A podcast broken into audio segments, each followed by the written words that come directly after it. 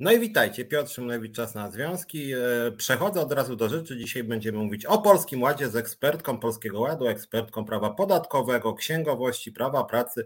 Monika Smulewicz jest z nami. Dzień dobry. Dzień dobry panu, dzień dobry państwu, witam bardzo no, serdecznie. Mamy, mamy trochę podobne nazwiska, ale i mamy chyba podobną wrażliwość też odnośnie Polskiego Ładu, no ale ja jestem związkowcem, pani jest ekspertką właśnie, jak mówiłem, od prawa podatkowego, księgowości, no i mamy Polski Ład, który się nam zrobił e, bałaganem. E, dzisiaj nas ogląda sporo pracowników skarbówki ZUS-u. Pani się Polskim Ładem zajmuje właściwie od samego początku. Muszę powiedzieć, że podziwiam panią, szczerze powiedziawszy, bo ja bywam nerwowy, jak to widzę, pani bardzo precyzyjnie punkt po punkcie. Muszę przyznać szacunek duży. No, ale przejdźmy do rzeczy samej. Rozmawialiśmy chwilę przed tym programem e, e, na Facebooku, wymienialiśmy się, e, pewną grupę wątków sobie ustaliliśmy. O ile, oczywiście, jeżeli macie tutaj jakieś pytania, sugestie, to też piszcie komentarze. Mówiłem naszej dzisiejszej gościnie, żeby zerkała na to, na to forum, więc jakby coś odniesie do tego, co wy napiszecie. Natomiast zacznijmy od samego początku. Ja muszę powiedzieć, że ja byłem od początku sceptyczny wobec Polskiego Ładu z różnych przyczyn między innymi dlatego, że to duży cios w samorządy, co mnie bolało jako związkowca, który broni pracowników samorządowych. No ale dzisiaj chciałem porozmawiać głównie o tych aspektach tak zwanych technicznych, no przy takim szerokim tego słowa znaczeniu. E, zacznijmy od początku, mianowicie no ustawa właściwie zaczęła się już dobrych parę miesięcy temu, ale ostatecznie jej kształt został bodaj w listopadzie przyjęty. E, e, mówi się, rząd mówi o konsultacjach społecznych, no generalnie rzecz biorąc pani jest taką partnerką społeczną, tak, ekspertką, która się zajmuje tą problematyką. Wiele instytucji też Pani jest wykładowczynią, również tak ma Pani swoją e, szkołę, która się zajmuje tego typu kwestiami. Czy ktoś wtedy się z Panią konsultował, czy Pani miała kontakt z tym Polskim Ładem i na przykład dostała na stół trzy jego wersje i wysłała rządowi, drogi Panie Ministrze, może Pan by coś tutaj zmienił? Jak te negocjacje, ten dialog wyglądał? E, no przede wszystkim zacznę od tego, że bardzo Państwu dziękuję za to dzisiejsze spotkanie, bo to dla mnie niezwykły zaszczyt e, z takim gronem się dzisiaj spotkać i do takiego grona mówią, mówić.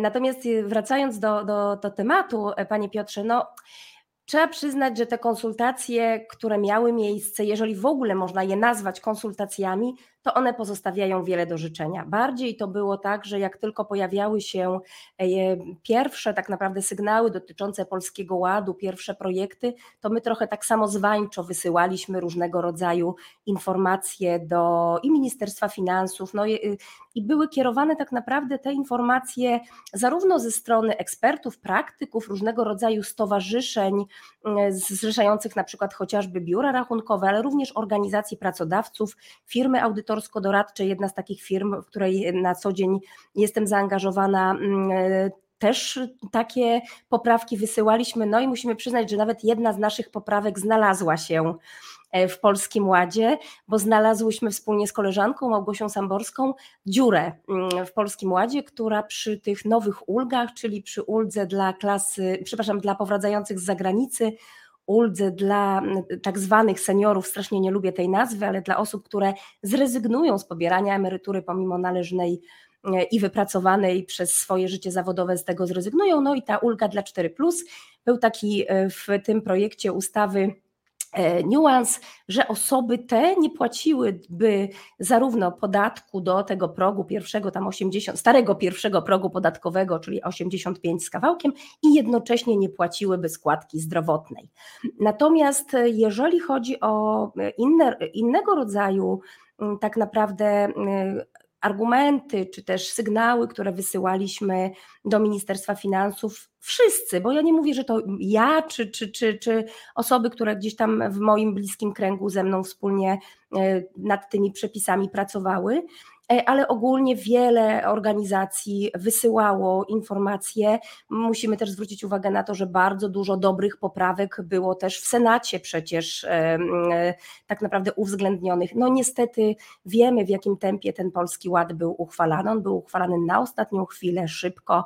No dziś takie grono nas słucha, które bardzo dobrze ma świadomość tego, że zmiany w podatkach, szczególnie te, które wchodzą na tak zwaną niekorzyść podatnika, tak one muszą być ogłoszone do 30 listopada poprzedniego roku kalendarzowego, żeby mogły wejść od 1 stycznia. Więc wszystko to odbywało się bardzo pośpiesznie.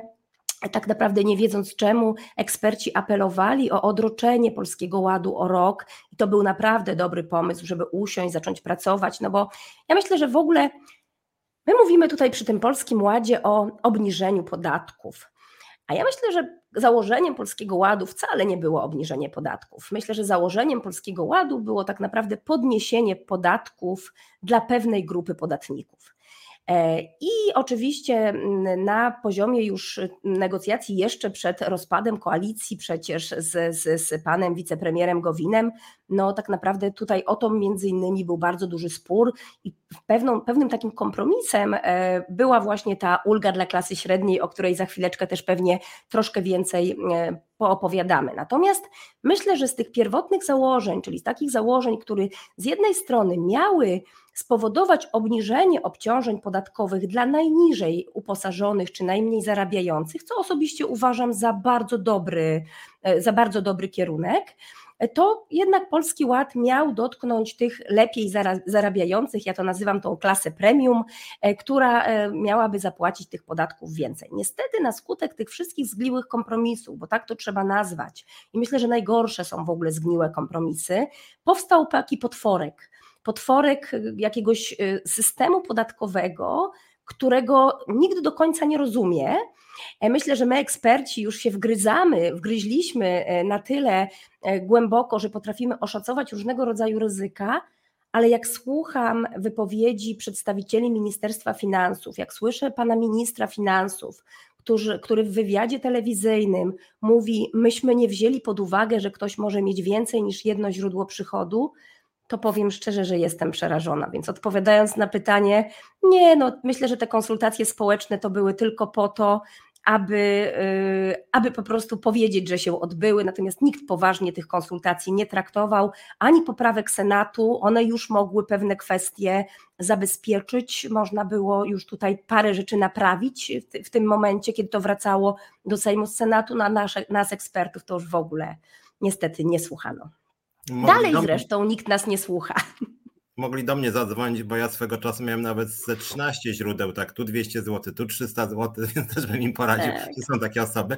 Natomiast chciałem jeszcze jedno trochę historyczne pytanie, ale właściwie wydaje mi się ono dosyć ciekawe, bo chciałem się Panią spytać, jak Pani ocenia ten stan prawny na 1 stycznia? To znaczy, wchodzi Polski Ład y, y, i on jest jakiś tam, że tak powiem, bo mam wrażenie, nawet czytając Pani teksty, że totalny chaos prawny pojawił się kilka dni później, tak, o czym zaraz będziemy mówić. Natomiast czy te przepisy uchwalone, które weszły w życie 1 stycznia, czy one rzeczywiście były e, spójne, e, czy już wtedy był bałagan, czy jakby już Pani 1 stycznia wiedziała, że jest katastrofa, czy dopiero katastrofa zaczęła się wtedy, kiedy no, te rozpo, to rozporządzenie rozporządzenie, weszło teraz jakieś dekrety pana premiera, które nie wiadomo jaki mają status. Natomiast 1 stycznia wchodzi w życie pewne prawo, które zostało przegłosowane w Sejmie. No właśnie. I czy to już jest katastrofa, czy to już jest chaos legislacyjny, czy to jest coś, co po prostu się komuś nie spodobało?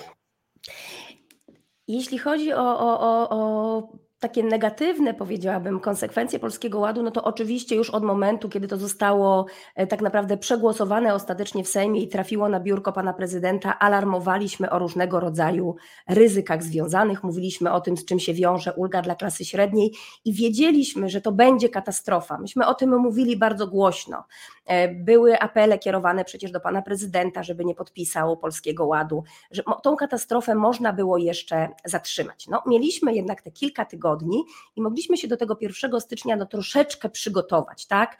Przeprowadziliśmy tysiące szkoleń, to były naprawdę e, ogromne ilości. Pamiętam moment, kiedy, kiedy w mojej akademii e, wrzucaliśmy na stronę nowy termin szkolenia, które negocjowaliśmy z bardzo już zmęczonymi trenerami, to właściwie w ciągu godziny, dwóch e, się wszystkie miejsca. Więc można powiedzieć, że pomimo tego, że nie ocenialiśmy tego polskiego ładu ani na piątkę, ani na czwórkę, E, ani nawet powiedziałabym na solidną trójkę, to jednak byliśmy przygotowani do tego, żeby realizować założenia, nowe założenia ustawy o podatku dochodowym od osób fizycznych. No ale oczywiście przyszedł pierwszy moment wypłaty wynagrodzeń dla sfery budżetowej z góry.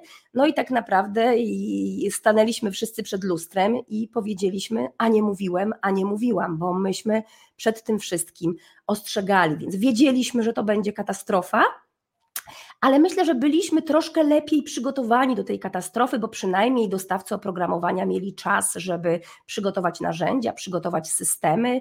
My wyposażyliśmy się jako specjaliści do spraw kadry i płac, bo taką grupę reprezentuję i tak się traktuję. E, przygotowaliśmy się do tego, e, przetestowaliśmy, nauczyliśmy się, przeszliśmy dziesiątki szkoleń, no i byliśmy gotowi do tego, do, do, do tego chaosu, no ale to, co się stało, na skutek ratowania tej całej katastrofy, no to myślę, że na to nikt nie był gotowy. I gdyby nas słuchano, gdyby gdzieś ten głos społeczny był troszkę bardziej respektowany i szanowany, bo ja jestem przerażona komentarzami e, w postaci mm, pozdrowienia czy pocztówka od cioci z Ciechocinka, jak została nazwana jedna z opinii prawnych, e, takich naprawdę du dużego autorytetu profesorskiego, więc no dla mnie to jest naprawdę, to jest kpina z, z, z autorytetów, to jest kpina z ludzi, którzy naprawdę wkładają mnóstwo pracy i mnóstwo serca, bo myśmy, specjaliści do spraw kadry płac, tak powiem, no myśmy naprawdę włożyli dużo serca w to, żeby się do tego przygotować i te wynagrodzenia, no mimo tego, że jednak mimo krótki czas, krótkie wakacje legis, no jednak byliśmy gotowi. Dwa pytania w takim razie chciałem techniczne. Skarbówka jakby już wie o co chodzi, ale jednak wielu naszych widzów i widzek tutaj nie wie. Mianowicie no, te dwie rzeczy, które budzą szczególne kontrowersje, jakby ważne części reformy, to jest kwestia kwoty wolnej i to jest kwestia ulgi dla klasy średniej. I z tymi sprawami, że tak powiem, wiąże się to, że do dzisiaj, dzisiaj mi nawet dziennikarz Onetu pisze, niech pan mnie poinformuje, którzy pracownicy dostali mniej na rękach, którzy więcej. I to tacy zarabiający 3004. No właśnie, o co w tym wszystkim chodzi? Y, pojawił się nagle termin PIT-2, o którym wcześniej nikt nie miał zielonego pojęcia. I przyznam szczerze, ja też podpisywałem różne umowy o pracę w swoim życiu. Nigdy chyba nie podpisywałem PIT-2 i zawsze ten y, podatek, kwotę wolną płaciłem na końcu, e, znaczy dostawałem zwrot e, w PIT 37. E, nie jestem pewien, ale chyba tak. No i właśnie, co się takiego stało, bo ja muszę powiedzieć, słuchałem ministrów i oni chyba naprawdę nie rozumieli o co chodzi z tymi niższymi pensjami. Chyba część do dzisiaj nie rozumie. No właśnie, a o co tak naprawdę chodzi i co wynikało z ustawy? Czy to rzeczywiście powinno być tak, że ludzie niższe pensje powinni dostawać na rękę przez cały rok? Już, już e, za chwileczkę to wszystko wyjaśnię. No, oczywiście na poziomie ministerstwa, i to nie jest jakaś moja krytyka kierowana w stronę ministerstwa, bo ja naprawdę oddałabym całą swoją energię, żeby pomóc ten polski ład naprawić i myślę, że jest mnóstwo takich ekspertów, że my chętnie pomożemy i powiemy, jak to naprawić. Natomiast słuchając w mediach przedstawicieli Ministerstwa Finansów na tych wszystkich konferencjach prasowych, ja jestem przerażona, kiedy staje minister czy wiceminister finansów i myli PIT-2 z ulgą dla klasy średniej. Teraz jeszcze pojawił się ten nowy próg rozporządzeniowy, o nim za chwilkę 12800 i to jest kolejny parametr, który jest mylony i nikt już właściwie nie wie.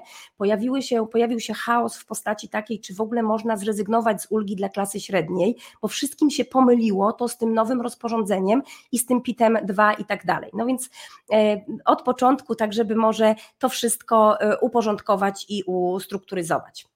1 stycznia no, wyniku wdrożenia rozwiązań tak zwanego Polskiego Ładu w istotny sposób zmieniły się, zmienił się sposób kalkulacji zaliczki na podatek dochodowy. No, przede wszystkim e, zwiększono, i to jest bardzo dobre rozwiązanie, do 30 tysięcy kwotę wolną od podatku oraz pod, pod, podwyższono do 120 tysięcy e, rocznie limit przychodów, po przekroczeniu którego e, opodatkowanie wynosi 32%. Czyli do 120 tysięcy mamy tam te 30 tysięcy kwoty wolnej i 17% e, płacimy podatku. Powyżej tej kwoty 32%. Natomiast z drugiej strony musimy pamiętać o tym, że na skutek tych zmian została zlikwidowana możliwość odliczenia składki zdrowotnej od podatku. Dotychczas mieliśmy taki mechanizm, że składka zdrowotna, która wynosi 9%, ona była tak jakby podzielona na dwie części. Jedna część 7,75 właśnie tej składki zdrowotnej była obojętna dla podatnika czy dla pracownika, ponieważ, czy, czy też ubezpieczonego, jakiegokolwiek tutaj sformułowania byśmy nie użyli, ponieważ ona była odliczana od podatku, czyli mimo tego, że naliczana była w wysokości 9%, to rozbita na dwie części efektywnie kosztowała podatnika czy ubezpieczonego tak naprawdę 1,25 a aktualnie cała ta składka zdrowotna jest obciążeniem dla e, podatnika. Czyli takim można powiedzieć, już nie jest to składka zdrowotna, jak było takie założenie e, reformy ustawy o systemie, e, zdrowot, o systemie świadczeń zdrowotnych, tylko z jednej strony niby wprowadzono zwiększenie kwoty wolnej od podatku, podwyższono próg podatkowy, ale wprowadzono nowy podatek, bo tak to trzeba nazwać, że to 7,75 to jest tak naprawdę nowy podatek. Czyli można by pokusić się nawet o takie stwierdzenie, że dzisiaj w aktualnym stanie funkcjonują trzy progi podatkowe bo mamy jeden próg podatkowy, czyli do 30 tysięcy jest to 7,75, od 30 tysięcy do 120 tysięcy 17% i powyżej 120 tysięcy mamy 100, mamy, przepraszam, 32%, tak? Czyli mamy taki, powiedziałabym, jednak trzy progi podatkowe. No i teraz co się wydarzyło?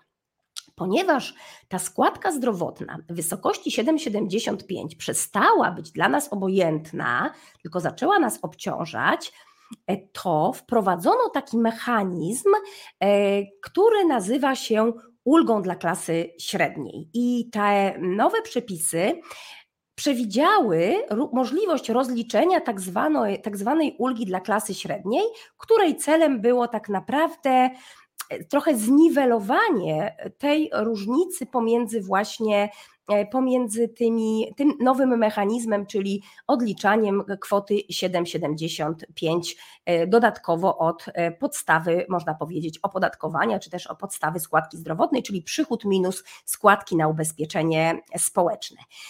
No i ten mechanizm miał na celu spowodowanie, aby osoby zarabiające około 6 tysięcy do 11 brutto, czyli tam dokładnie 5701 do 11 141 nie straciły w wyniku reformy podatkowej.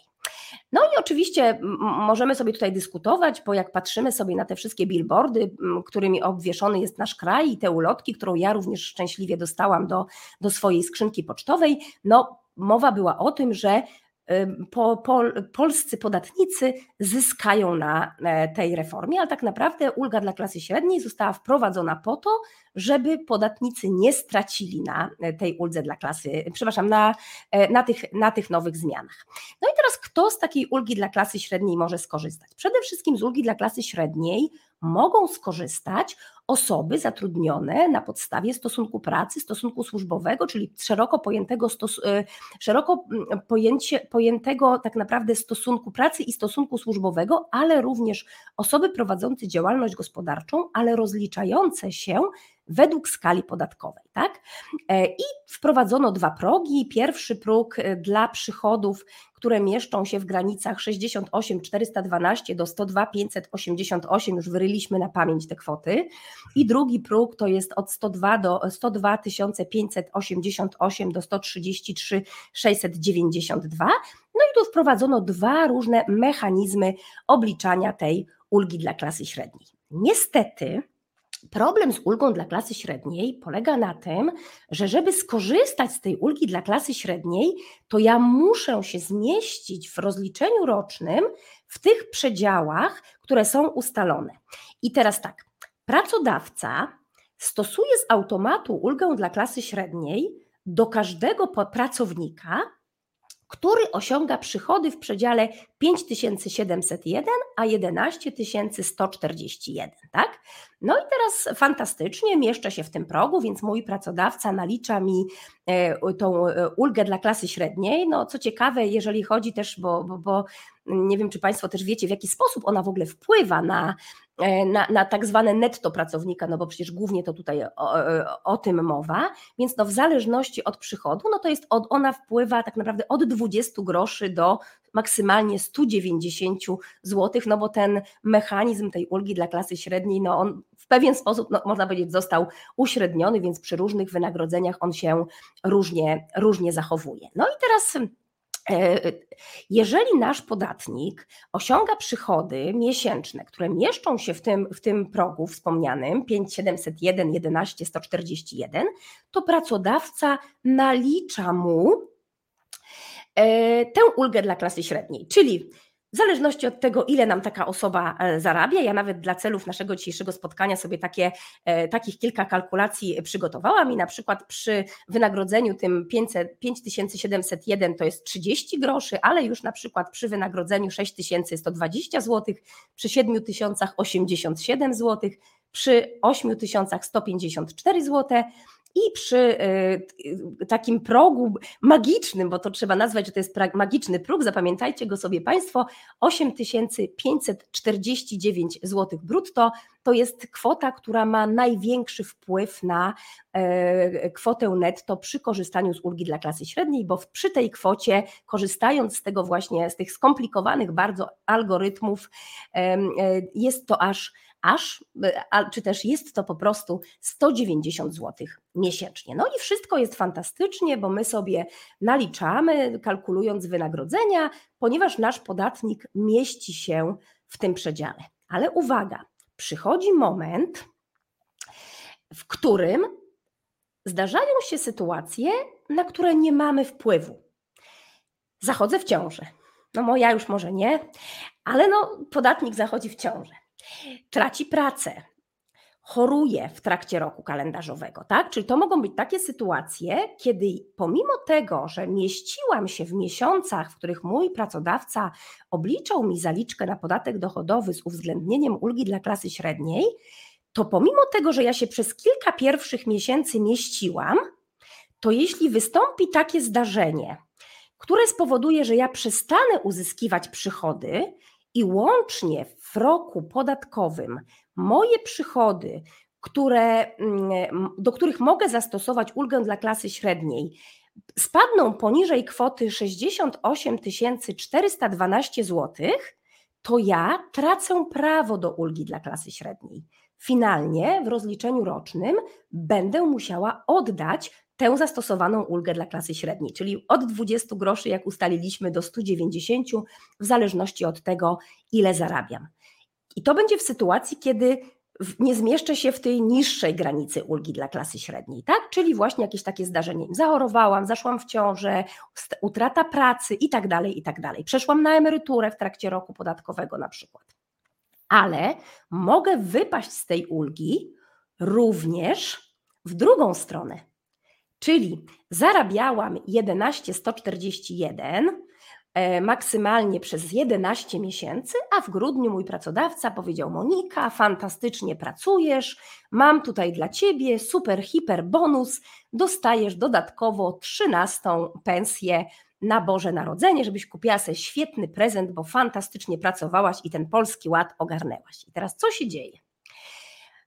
W, taki, w takim przypadku ja wypadam z widełek, e, jeżeli chodzi o ulgę dla klasy średniej, ponieważ łącznie moje przychody w roku podatkowym, mój, mój dochód, przepraszam, w roku podatkowym nie zmieścił się w tej granicy 133 692, czyli pracodawca dając mi ten bonus spowodował, że w rozliczeniu rocznym będę musiała oddać ulgę dla klasy średniej, tak? No i teraz, w związku z tym, że pisaliśmy, alarmowaliśmy, biegaliśmy po telewizjach i opowiadaliśmy o tym, co ta ulga dla klasy średniej może spowodować, to wielu podatników pośpiesznie wycofało czy też e, złożyło, wycofało się z możliwości zastosowania do nich ulgi dla klasy średniej, bo ta ulga może mieć charakter fakultatywny, czyli pracodawca nalicza mi z automatu ulgę dla klasy średniej, ale ja mogę zrezygnować z ulgi dla klasy średniej. Więc e, część osób zrezygnowała z tej ulgi dla klasy średniej. No i to spowodowało, że to netto, o którym mówimy, te 20 groszy do 190 zł, no ono już przestało być dla mnie tutaj tym takim, powiedziałabym, katalizatorem dla e, składki zdrowotnej, tylko fizycznie na naszych kontach, w naszych portfelach odczuliśmy to. Drugi mechanizm bardzo ważny to jest to, że zmieniła nam się wartość PIT-u 2, tak bym to nazwała, tak? Bo wprowadzenie ulgi dla klasy średniej to jest jeden mechanizm, ale ważnym takim elementem reformy podatkowej jest wprowadzenie kwoty wolnej od podatku 30 tysięcy. I teraz jak weźmiemy sobie do ręki kalkulator 30 tysięcy 30 tysięcy razy 17%, tak, daje nam kwotę 5100, czyli to jest nasza tak naprawdę realna, można powiedzieć, ulga podatkowa. Teraz dzieląc sobie ten, te 5100 przez 12 miesięcy, mamy kwotę 425 zł. I to jest ten nasz sławetny PIT-2. I teraz tak, o ile wartość PIT-2 do e, końca 2021 roku to było 43 zł i 76 groszy, tak, czyli 43 zł z groszami można powiedzieć, to nie była to aż tak duża różnica, którą odczuwaliśmy w naszym wynagrodzeniu. Natomiast w momencie, kiedy PIT-2 zyskał na wartości, i jest teraz wart 425 zł. I cały ten mechanizm, który został zastosowany właśnie w Polskim Ładzie, miał na celu właśnie to, że ta ulga dla klasy średniej, ona de facto miała spowodować to, że to miało być na naszą korzyść, tak? No i teraz, z jednej strony część podatników nigdy się nie zastanawiała nawet nad tym, czy miała złożony PIT-2. No nawet pan powiedział, panie Piotrze, że nie ma pan pojęcia, tak? Czy nie miał pan pojęcia, czy też nie miał pan złożonego PIT-2. Generalnie jest to taki dokument, który dajemy pracownikowi przy zatrudnieniu w pakiecie dokumentów dla nowego pracownika. I PIT-2, złożenie tego oświadczenia PIT-2 powoduje, że mogę pracownikowi naliczać ulgę podatkową, czyli do końca ubiegłego roku te 43 zł z groszami, aktualnie, e, aktualnie te nasze 425 zł. No i wiele osób nie wiedziało, e, nie było świadomych, e, świadomymi tego, czy taka ulga dla klasy średniej, przepraszam, ulga podatkowa będzie im przysługiwała, czyli czy mają złożony ten PIT-2. Przy czym tu trzeba zwrócić też uwagę na bardzo ważną rzecz, że PIT-2 mogę złożyć tylko w jednym miejscu, tak? Czyli tylko raz mogę skorzystać z tej kwoty wolnej. I teraz nie mogę złożyć PIT-u 2, jeżeli na przykład pobieram emeryturę albo osiągam dochody z tytułu członkostwa w rolniczej spółdzielni produkcyjnej, albo e, prowadzę działalność gospodarczą, prawda, która jest rozliczana na przykład według skali podatkowej, albo jakiś najem prywatny rozliczany według skali. Kiedy nie otrzymuję świadczeń pieniężnych wypłacanych z Funduszu Pracy, Funduszu Gwarantowanych Świadczeń Pracowniczych, w takim przypadku nie mogę złożyć PIT-u 2. Czyli mówiąc takim prostym już językiem, jeśli mam więcej niż jedno źródło przychodu, to PIT 2 mogę złożyć tylko w jednym miejscu. I teraz co się zadziało i dlaczego taka wielka burza i wielka awantura się zrobiła, kiedy nauczyciele otrzymali swoje pierwsze wynagrodzenia? Ponieważ nauczyciele w bardzo wielu przypadkach pracują na dwóch etatach. Więc każdy nauczyciel, który pracuje, czy też w ogóle każda osoba, każdy podatnik, który pracuje na, na, na dwóch etatach, ja, je, ja ich nazywam, na te osoby nazywam przedsiębiorczymi, czyli ci, co mają co najmniej dwie lub więcej na przykład umowy o pracę albo dodatkowo jakieś umowy zlecenie, to te osoby one po prostu z automatu otrzymały niższe wynagrodzenia, bo z jednej strony mogły się nie, nie, zmieścić w uldze dla klasy średniej. Robiłam wyliczenie dla takiej nauczycielki, która zarabia 4,5 tysiąca w jednym miejscu, 5500 e, w drugim miejscu i uzyskuje jeszcze umowę zlecenie. E, no to przy tym e, takim schemacie noworozporządzeniowym, o którym pewnie też jeszcze dzisiaj chwilkę porozmawiamy, będzie ta przedsiębiorcza osoba musiała w rozliczeniu rocznym dopłacić prawie 6 tysięcy złotych, tak? No więc jakby co się wydarzyło? No więc nauczyciele otrzymali wynagrodzenia. Teraz tak, ktoś nie wiedział, czy ma złożony PIT-2, ktoś nie miał złożonego w drugim miejscu, już, więc już automatycznie mamy 425 złotych, prawda? Do tego jeszcze mamy 7,75 składki zdrowotnej, która wcześniej odliczana była od podatku, dzisiaj nie jest odliczana od podatku. I to wszystko spowodowało, że nauczyciele, ale nie tylko nauczyciele, no ci wszyscy, którzy otrzymali już wynagrodzenia na początku e, miesiąca i ci, którzy otrzymują teraz, bo przecież jesteśmy w trakcie wypłat wynagrodzeń teraz na koniec miesiąca, właśnie dostają wynagrodzenia w niższej wysokości.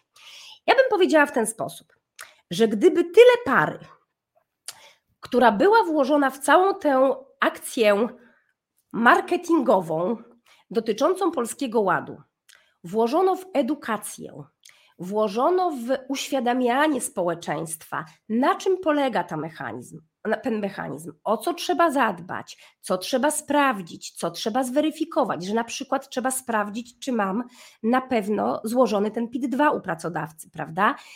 To można było wiele takich e, no, nieprzyjemności i, i, i, i tak naprawdę no już w tej chwili można powiedzieć takiego no naprawdę bardzo dużego niesmaku spowodowanego tym polskim ładem po prostu uniknąć. Czyli jakby na to reasumując, bo taki długi wywód, ale chciałam to Państwu dość dokładnie wytłumaczyć, e, na to złożyły się dwie rzeczy, czyli rezygnacja z ulgi dla klasy średniej, często w obawie właśnie przed tym, że będę musiała, musiał, musiała zwracać. I druga rzecz to jest właśnie brak tego PIT-u 2 po prostu.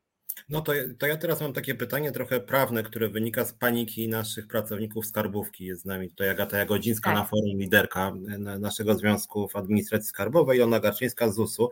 No i właśnie, one mają problem, szczególnie e, Agata, e, mianowicie problem z tymi kolejnymi dekretami czy rozporządzeniami rządu e, czy Ministerstwa Finansów, bo mamy Polski Ład, który pani no, podziwiam bardzo jasno tłumaczy. Może jakby się kiedyś telewizja polska zmieniła troszeczkę, to może miała pani jakiś program edukacyjny, mogła pani poprowadzić. Natomiast... Ostatnio dowcipkowaliśmy z Samirem Kajali, że jak odzyskamy TVP, to chętnie taki program o podatkach poprowadzimy. No, wydaje mi się, że coś by takiego się na pewno przydało. Natomiast właśnie, po kilku dniach stycznia wchodzi rozporządzenie Ministerstwa Finansów. Są duże wątpliwości prawne, czy coś takiego jest legalne, czy można rozporządzeniem zmieniać ustawę i część głosów właśnie spytam panią, czy pani też tak uważa, że to rozporządzenie zmieniało ustawę. Później się pojawia znowuż interpretacja rozporządzenia, która na to było niepodpisane, po czym pojawia się konferencja pana premiera, której też ja słyszałem, mnie wbiło w krzesło, że wszyscy, którzy zarabiają do 12800, nie wiedzieliśmy w ogóle skąd to 12800, ja nie wiedziałem, bo liczyłem wcześniej dla 11500, traciło się. E, w związku z tym nagle 12800 i pan premier dekretem mówi, że on interpretuje to wszystko tak, że wszyscy zyskają niezależnie od rodzaju umowy. E, więc ja już się kompletnie pogubiłem, po czym nagle się dowiedziałem, że jakaś ustawa jednak jest planowana, ale ustawy jeszcze nie ma. No musi się Sejm zebrać. Nie wiadomo, czy znajdzie się większość, która ustawę przegłosuje. W związku z tym pytanie jest takie, co mają o tym myśleć podatnicy i co mają o tym myśleć przede wszystkim pracownicy skarbówki. Co oni mają, jak oni mają interpretować? Już słychać też dla księgowych od razu, też dla osób, które przygotowują rozliczenia podatkowe, że mają być dwa systemy podatkowe. Czy to w ogóle coś takiego może funkcjonować, na jakiej zasadzie? Bo ja też się trochę tym interesuję. Ja przyznam, trochę się pogubiłem w tym wszystkim, więc jak, jak, jak pani to widzi, co mają myśleć pracownicy skarbówki? Już za chwileczkę odpowiem na to pytanie, natomiast jeśli Pan pozwoli, to na chwilkę wrócę jeszcze do PIT-u 2, bo tu pojawiło się na czacie mhm. bardzo ciekawe pytanie, a ja powinnam to do końca jakby też uzupełnić, a to pytanie mnie też troszeczkę do tego, e, można powiedzieć, zainspirowało, żeby, żeby, żeby e, do końca to wyjaśnić.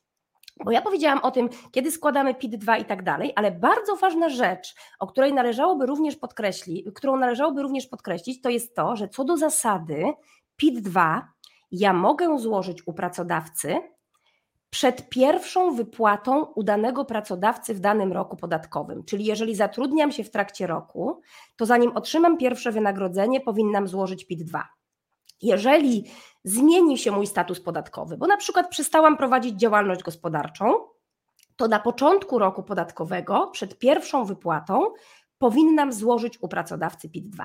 I tak mówi ustawa o podatku dochodowym od osób fizycznych, czyli co do zasady PIT-2 mogę złożyć przed pierwszą wypłatą wynagrodzenia udanego pracodawcy czy udanego mm, e, e, w danym podmiocie, w którym pobierana jest moja zaliczka na podatek dochodowy. Jeżeli tego nie zrobiłam i nie zrobię, to oczywiście ja nie tracę tej ulgi podatkowej, bo ja mogę to odzyskać czy rozliczyć w rozliczeniu rocznym. Natomiast niestety, zaraz odniosę się oczywiście do rozporządzenia, ale chciałabym się też chwilę odnieść do tego chaosu, w którym się aktualnie znajdujemy, ponieważ na stronach Ministerstwa Finansów co chwila pojawiają się jakieś nowe e, informatory, poradniki, stanowiska bez dat, nazwisk, sygnatur, pieczątek, niczego. I my naprawdę zaczynamy funkcjonować w bardzo dużym chaosie, bo między innymi w jednym z poradników, który pojawił się na stronie Ministerstwa Finansów, co również y, panowie podczas konferencji prasowych podkreślali, że można PIT-2 złożyć w każdym momencie. No nie jest to prawdą, proszę Państwa, że można PIT-2 złożyć w każdym momencie. No jeśli będzie zmieniona ustawa o podatku dochodowym od osób fizycznych i damy możliwość, e, czy też e, e, rozporządzenie, przepraszam, ustawodawca da nam taką możliwość, żeby ten PIT-2 móc złożyć w każdym momencie, to i owszem, natomiast powiem szczerze, że ja dzisiaj nie znajduję podstaw prawnych do tego, żeby pracodawca, pracownik przyszedł do mnie w maju i powiedział, proszę mi teraz naliczać ulgę podatkową, tak? Więc jakby odpowiadając tutaj na pytanie czerwonego aktora, chciałam powiedzieć, że ja uważam, że nie możemy złożyć w dowolnym momencie roku PIT-u 2, ale możemy rozliczyć sobie tą ulgę w rozliczeniu rocznym. Dobra, i przeskakujemy w takim razie teraz do, do odpowiedzi na, na pytania. E, także to rozporządzenie to było takim gaszeniem pożaru taką benzyną z trochę opóźnionym e, zapłonem. Bo kiedy w pierwszych dniach stycznia sfera budżetowa otrzymała swoje wynagrodzenia na rachunki bankowe, no zaczęły się e, no, można powiedzieć, no, takie bardzo nieprzychylne e, sygnały i głosy. Media, szybko podchwyciły to jako nośny temat, no i zrobił się bardzo duży bałagan, prawda? W związku z tym rząd chciał szybko ratować tą sytuację, no i wydano to sławetne rozporządzenie z 7 e, stycznia 2022 roku. Myślę, że wryje się nam ono na pamięć na długo, w pamięci na długo. I to sławetne rozporządzenie, ono się przepięknie nazywa, bo ono jest zatytułowane, że jest to rozporządzenie, które zmienia termin poboru zaliczki. No i ten mechanizm opisany w rozporządzeniu miał tak naprawdę za zadanie, czy ma za zadanie, żeby troszeczkę opóźnić e, zapłatę tego wyższego podatku w niektórych przypadkach, tak bym powiedziała, bo trzeba to jasno nazwać, że w wielu przypadkach będzie to zapłata w troszkę późniejszym terminie. I teraz co to rozporządzenie wprowadziło? Po pierwsze, ono wprowadziło taki nowy mechanizm pobierania zaliczki na podatek dochodowy poprzez porównanie zaliczki na podatek dochodowy według zasad obowiązujących na dzień 31 grudnia 2021 roku, a według zasad obowiązujących według e, Nowego Ładu. E, I ten mechanizm polega na tym, że wyliczam e, zaliczkę na podatek dochodowy według poprzedniego stanu prawnego i według aktualnego stanu prawnego. I teraz tak długo, jak długo podatek naliczony po staremu jest dla podatnika korzystniejszy, to pobieram mu zaliczkę na podatek dochodowy w tej niższej wysokości. Ale uwaga, to nie oznacza, że podatnik tego podatku nie zapłaci, bo ja zapisuję sobie tę różnicę pomiędzy podatkiem wyliczonym według Nowego Ładu, a podatkiem wyliczonym według zasad obowiązujących do końca 2021 roku, zapisuję ją sobie, ja to się śmieję, że zapisuję ją sobie na boku. Od razu mi się przypomina takie liczenie w szkole podstawowej w słupkach dzielenia i też się tam zapisywało na boku, więc tutaj też się zapisuje na boku tę różnicę. I teraz tę różnicę zapisujemy, aż do momentu, też tak pięknie rozporządzenie to nazywa nadwyżką, ja to nazywam niedopłatą, bo to jest, proszę Państwa, to nie jest żadna nadwyżka, to jest niedopłata podatku. Bo skoro według nowego ładu wychodzi mi podatek 1200, a mój pracodawca pobiera mi 800, to znaczy, że ja mam niedopłatę podatku. I ta niedopłata podatku jest zapisana gdzieś z boku. Mam nadzieję, że wkrótce już również w systemach kadrowo-płacowych. I teraz tak długo, jak długo naliczenie po staremu jest korzystniejsze niż naliczenie po nowemu, pobieramy zaliczkę po staremu.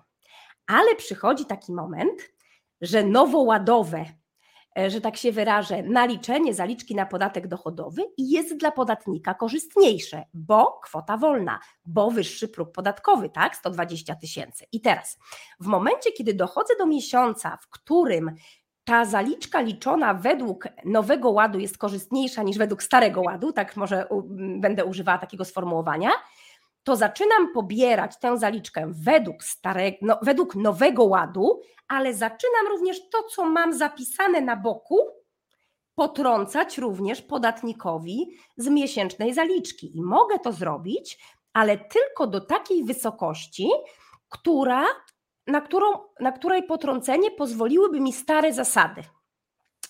I tak na przykład przy y, wynagrodzeniu 12 tysięcy pobieram, pobieram, pobieram, pobieram 800 zł z groszami i raptem przychodzi taki miesiąc, że zaczynam pobierać 2400 zł podatku. Nie?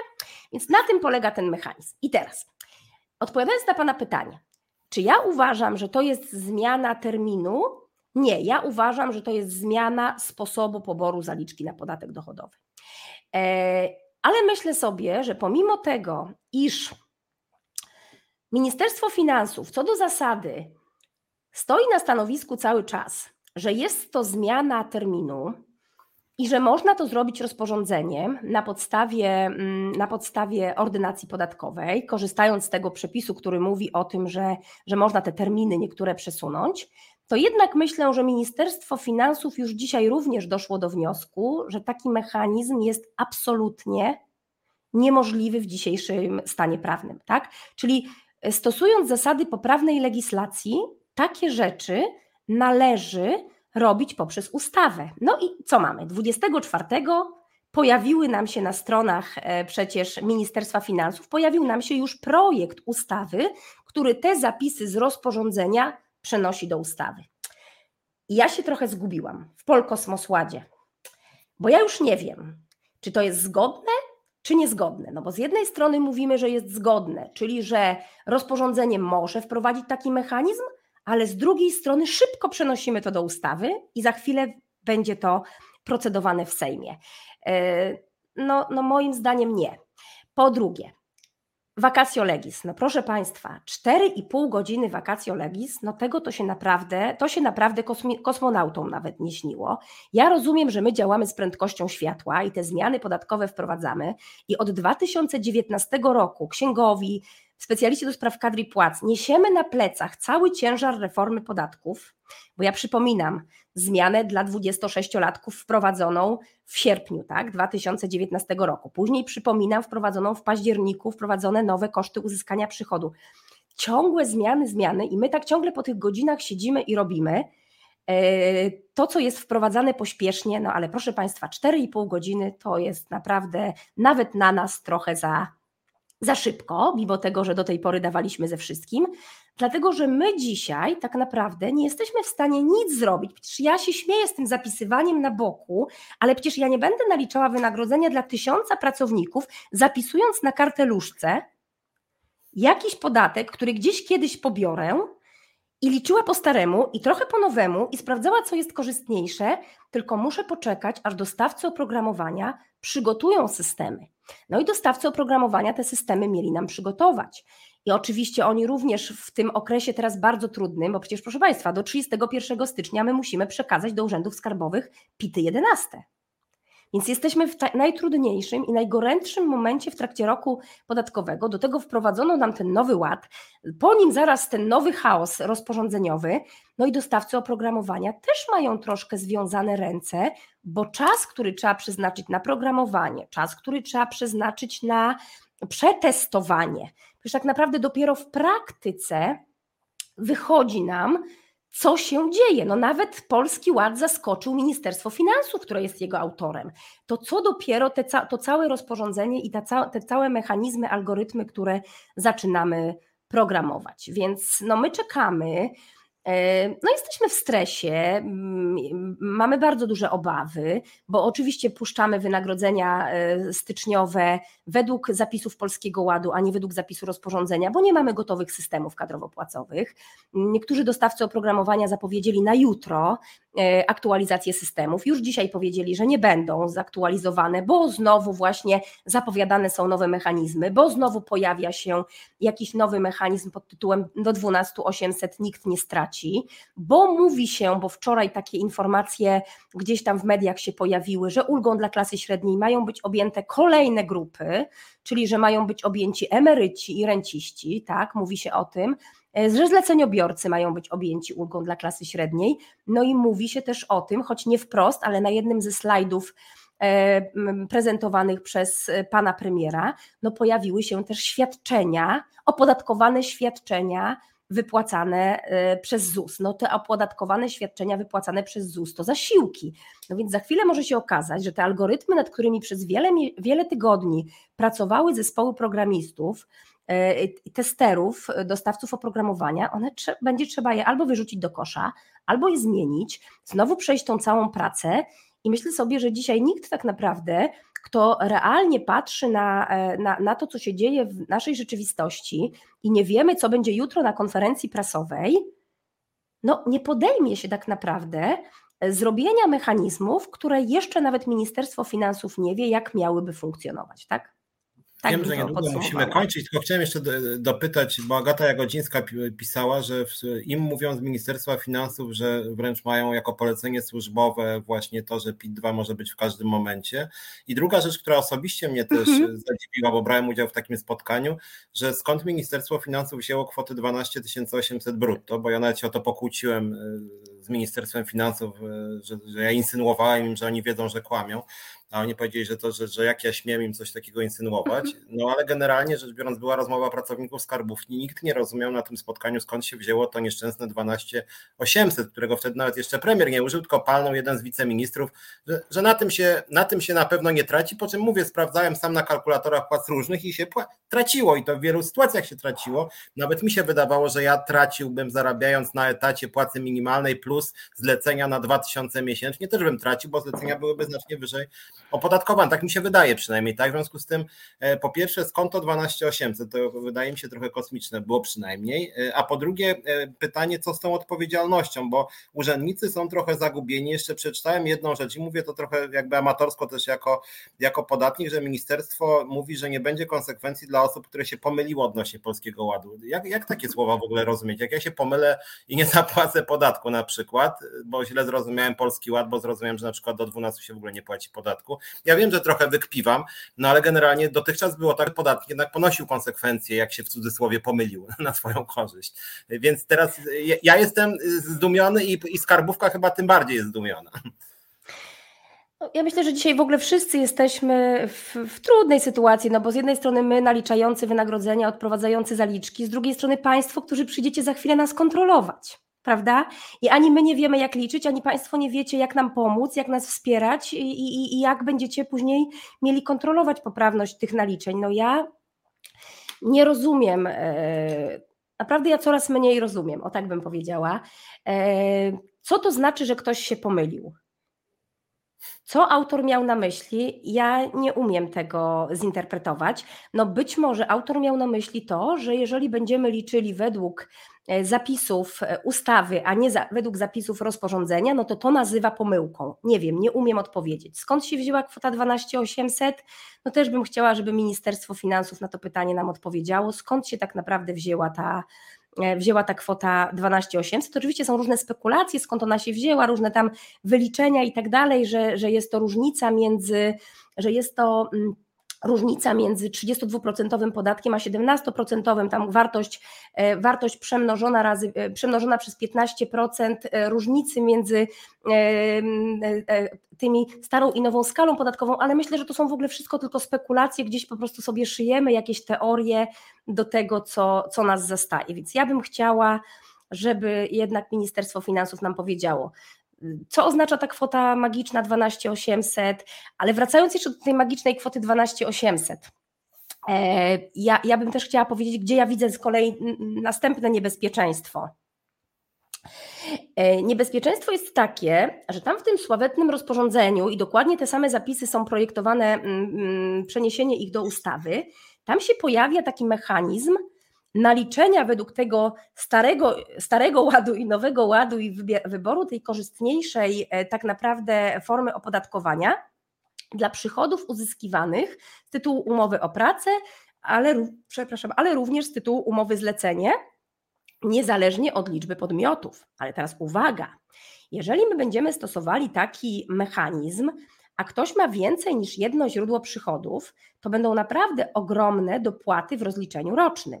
No i wczoraj w przestrzeni medialnej, bo nawet, e, nawet dzwoniła do mnie wczoraj e, dziennikarka z jednego z mediów, E, i, i, i, żeby troszeczkę o to zapytać, gdzieś w przestrzeni medialnej pojawiły się takie pogłoski, że w Ministerstwie Finansów planowana jest kolejna nowelizacja ustawy, która teraz, uwaga, trzymajcie się Państwo w urzędach skarbowych e, e, mocno, że podatnik będzie rozliczał PIT 37, taki jest pomysł, w dwóch wariantach.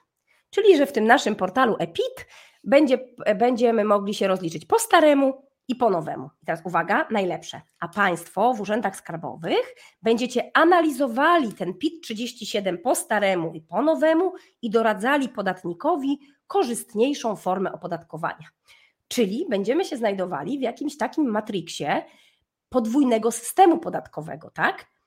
Ale finalnie, jeśli mam więcej niż jedno źródło przychodów, to po prostu będziemy musieli dopłacić bardzo duże pieniądze. No, oczywiście niektórzy sobie śmieszkują, że e, przy tak galopującej inflacji to lepiej jest w cudzysłowie tę pożyczkę od rządu otrzymać, no bo tak też ekspert Ministerstwa Finansów na jednym z webinarów tłumaczył, że to przeniesienie tego, pobo tego poboru zaliczki to jest taka poniekąd nieopodatkowana pożyczka od państwa, więc tak troszkę śmieszkujemy sobie, że, e, że może faktycznie no lepiej jest jednak teraz tą pożyczkę wziąć, bo przy tej galopującej inflacji no wartość, realna wartość tych, e, tego pieniądza dziś, a realna wartość tych pieniędzy w kwietniu 2023 roku będzie zupełnie inna.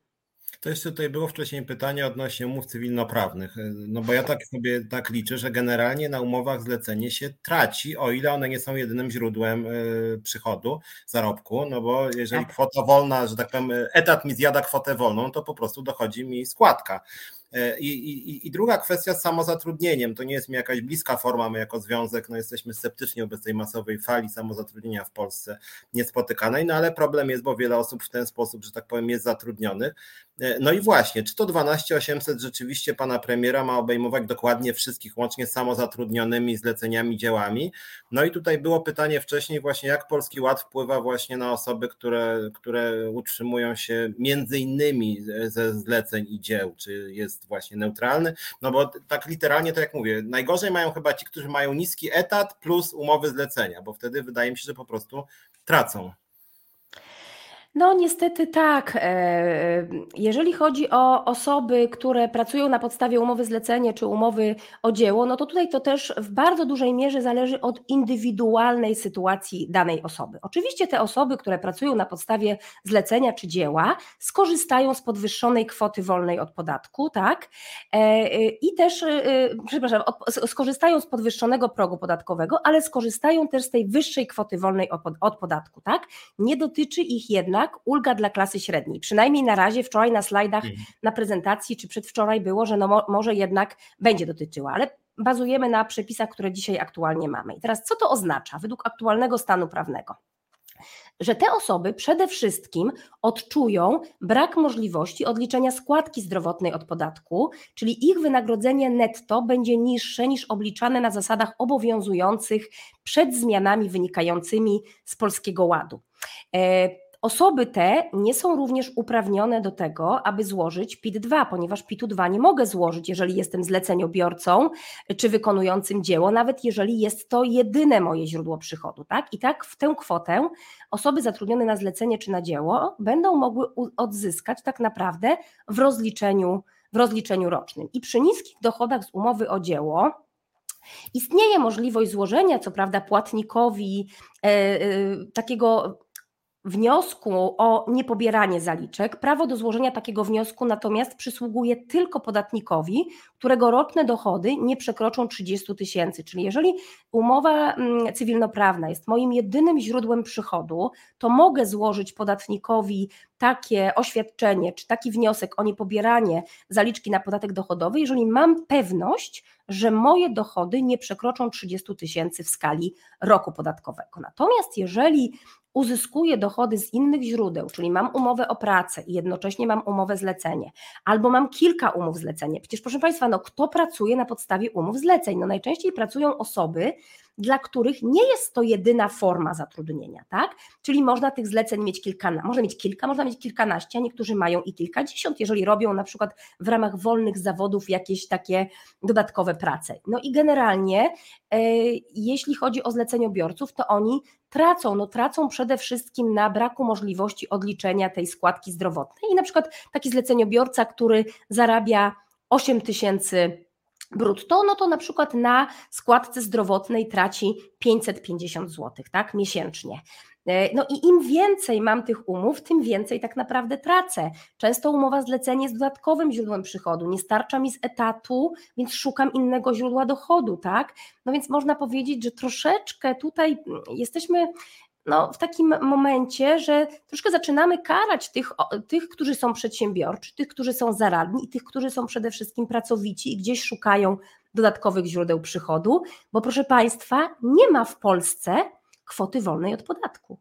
Mamy w Polsce pierwszy próg podatkowy, który wynosi 7,75 i przestańmy mówić i mamić wszystkich, że my mamy jakąś tutaj kwotę wolną od podatku 30 tysięcy. Nie, pierwszy próg podatkowy to jest 7,75, drugi próg podatkowy to jest 17, tak, plus 7,75 i później przechodzimy do kolejnego tak naprawdę, no niby drugiego, ale tak naprawdę trzeciego progu podatkowego. E, obiecywałem Pani, że się zmieścimy w godzince, więc może jeszcze na podsumowanie spytam, e, gdyby Pani była premierem, miała pełne możliwości działania, no nie mówię ministrem finansów, bo według mojej wiedzy on nie ma za wiele do powiedzenia, e, co z tym Polskim Ładem Pani zdaniem da się zrobić? No jest końcówka stycznia, mamy chaos legislacyjny, Szefowa naszej skarbówki Agata Jagodzińska jest trochę w panice w imieniu pracowników, mówi, że w ogóle nie, nie wyobraża sobie tego, jak ma to być rozliczane. Już co będzie w kwietniu 2023, to w ogóle jakieś jest dość przerażające dla pracowników skarbówki. No właśnie, czy pani zdaniem jest dzisiaj w ogóle jakieś wyjście z tej sytuacji? Czy jest jakaś, czy można przyjąć jakąś czarodziejską ustawę, która będzie zgodna z konstytucją, z prawem, która jakoś to ureguluje? Bo też na podstawie tego, co pani powiedziała, wynika trochę, że może się okazać, że rząd na przykład przyjmie ustawę, jakim cudem ona nie będzie nawet bardzo głupia, ale wtedy styczeń trochę jest okresem bezprawia. Bo jeżeli rozporządzenie było bezprawne, no to prawo nie działa wstecz. No i właśnie pytanie w ogóle, co z tym styczniem zrobić? Trochę go wywalić z kalendarza, spróbować jakąś, nie wiem, y, jak, jakoś zawiesić w ogóle płacenie podatków, no bo rzeczywiście bałagan strasznie, czy, czy coś da się z tym zrobić? Jaka byłaby Pani zdaniem najlepsza y, opcja? No to zanim odpowiem, co bym zrobiła, gdybym była premierem, to powiem, e, że w projekcie tej ustawy jest wprowadzone ujemne vacatio legis, bo projekt ustawy zakłada wejście w życie tych przepisów od 1 stycznia, tak? Więc jakby mamy już nawet nie 4,5 godziny, tylko mamy ujemne vacatio legis. Natomiast co bym zrobiła, gdybym była premierem? W ogóle nie mam ambicji politycznych to od tego chciałam zacząć. Ja wybrałam świadomie e, e, ścieżkę zawodową, merytoryczną, ekspercką e, i, i absolutnie w ogóle nawet w jakichś takich, nie wiem, ani, ani najczarniejszych, ani najpiękniejszych snach nie marzy mi się kariera polityczna. Ale mówiąc tak bardzo wprost, co powinien zrobić dzisiaj rząd? Ja myślę, że przede wszystkim przeprosić za ten chaos wycofać się ze z tych złych rozwiązań. E, uważam, że dziś lepiej byłoby zrobić krok w tył, żeby można było zrobić kolejnych trzy, czy dwa, czy nawet pięć do przodu.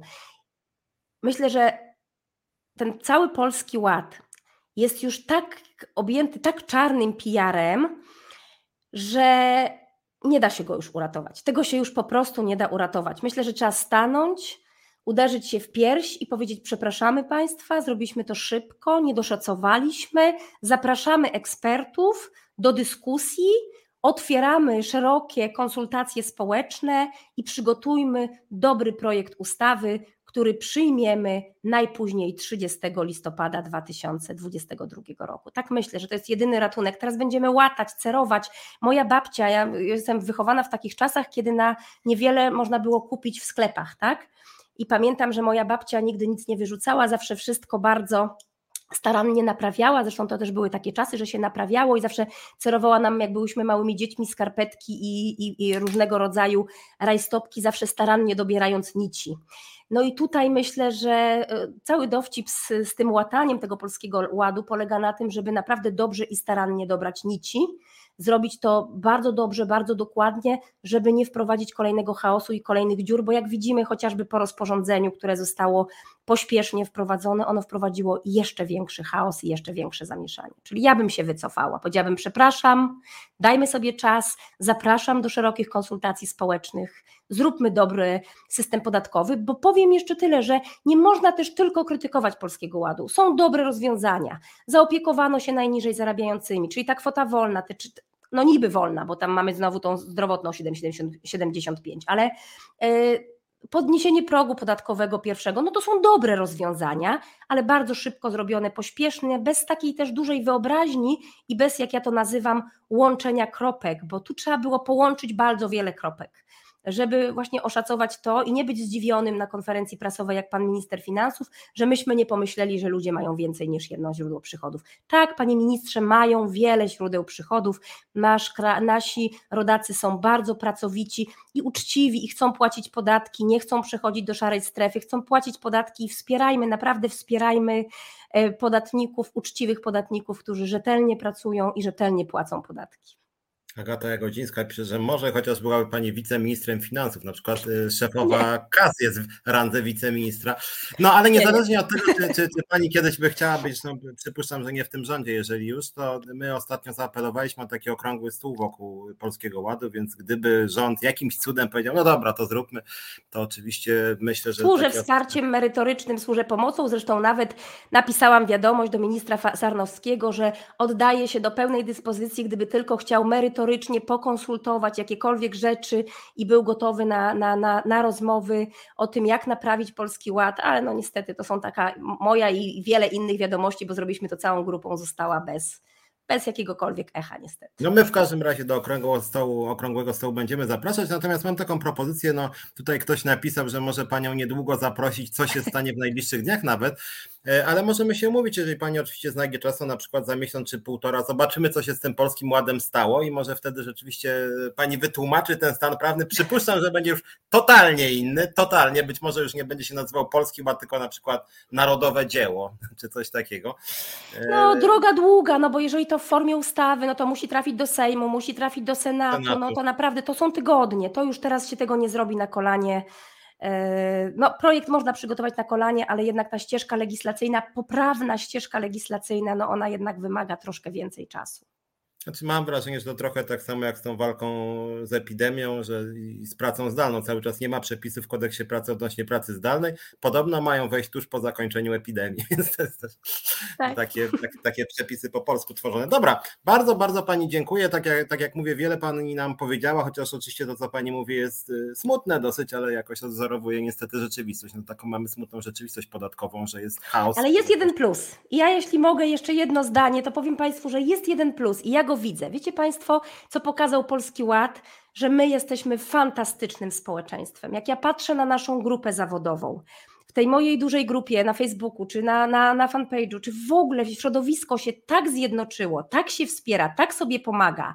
Konsultujemy między sobą te kolejne projekty, kolejne pomysły, e, tworzymy kalkulatory, dzielimy się wiedzą i ja myślę sobie, że są zawsze jakieś plusy, są. Ja w ogóle mam taką naturę, że ja szukam pozytywów i może ten Polski Ład był po to, żebyśmy się zjednoczyli jako grupy zawodowe, księgowi, doradcy podatkowi, Krajowa Administracja Skarbowa. No myślę sobie, że szukajmy jednak pozytywów i patrzę na, na, na przyszłość e, raczej e, pozytywnie. Myślę, że wyjdziemy z tego chaosu i będzie dobrze. Nie, znaczy ja się z Panią zgadzam, tylko właśnie dlatego my od jakiegoś czasu też jako Związkowa Alternatywa mówimy, że spotkajmy się przy okrągłym stole. Jeżeli rozwiązania wsparciem, pomocą, jeśli mogę jakkolwiek pomóc, jestem do dyspozycji.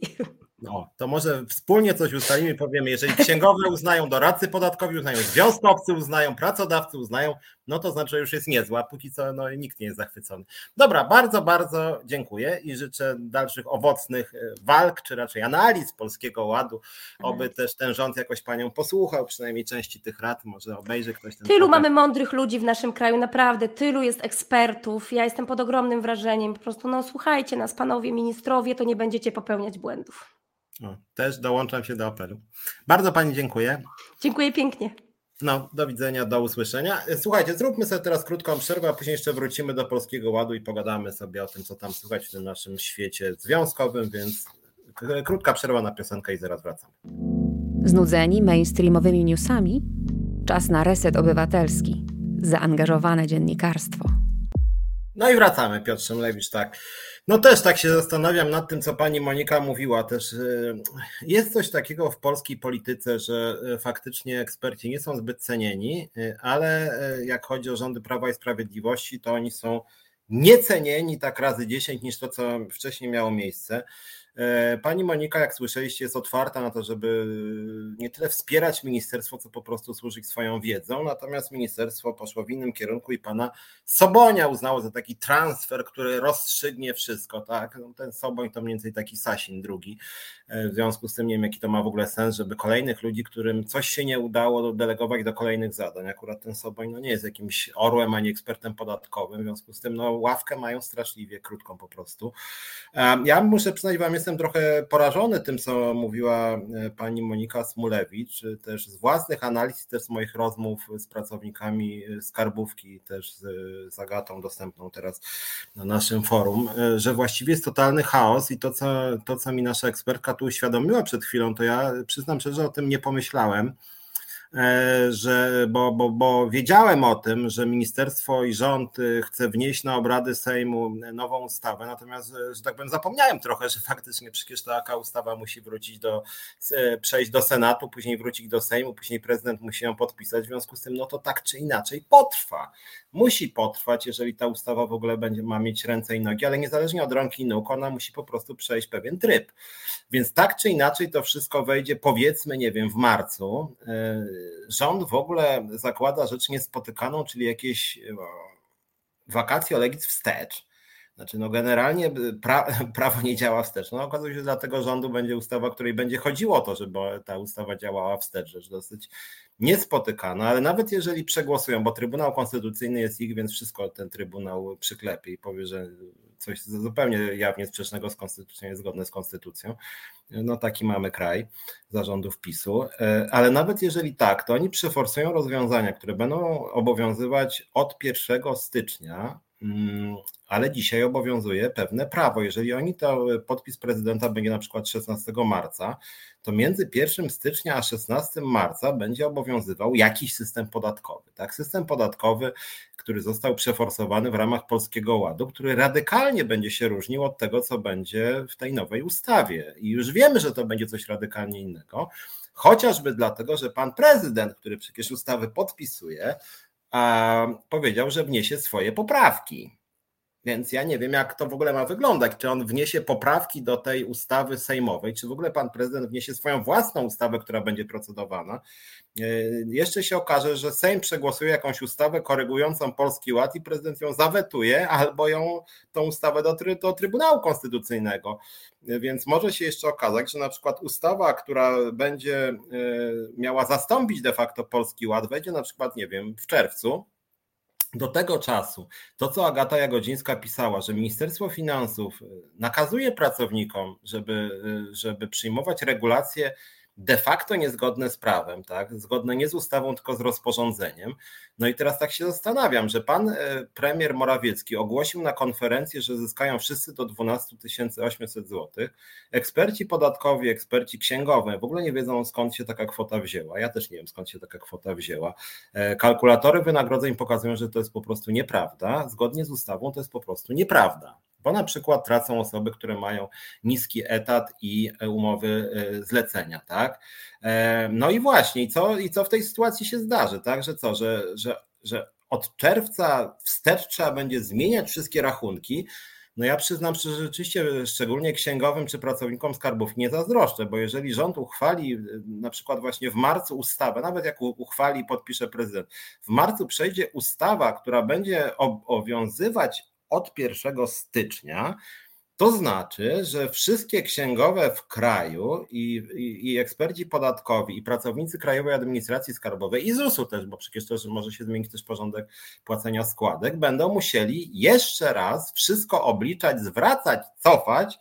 Później będą musieli to wszystko jakoś korygować w przypicie w kwietniu przyszłego roku. Hmm, no dzi, dzi, dziwne to wszystko jest, przyznacie chyba szczerze. No, dla mnie to jest jakaś totalna kompromitacja. Natomiast oczywiście podziwiam, podziwiam jak Monika Smolewicz tłumaczy, robi to w sposób jasny, e, kompetentny i dosyć e, spokojny. Tak? Mi czasem trudno jest spokojnie o tym wszystkim mówić, bo to jest jakiś bałagan niespotykany rzeczywiście. Ja nawet jak słyszeliście te pytania, które zadawałem pani Monice, to, to, to sugerowałem, że może lepiej byłoby dla państwa polskiego i chyba też dla podatników, gdyby po prostu weszły przepisy przegłosowane w ustawie Polskiego Ładu e, e, i żeby, e, i żeby to jakoś tak funkcjonowało, tak? To znaczy, że ludzie rzeczywiście zgodnie wtedy z, z prawem dostawaliby, duża część by dostała zwroty dopiero pod koniec roku w wysokości 500, jak pani Monika wyliczyła.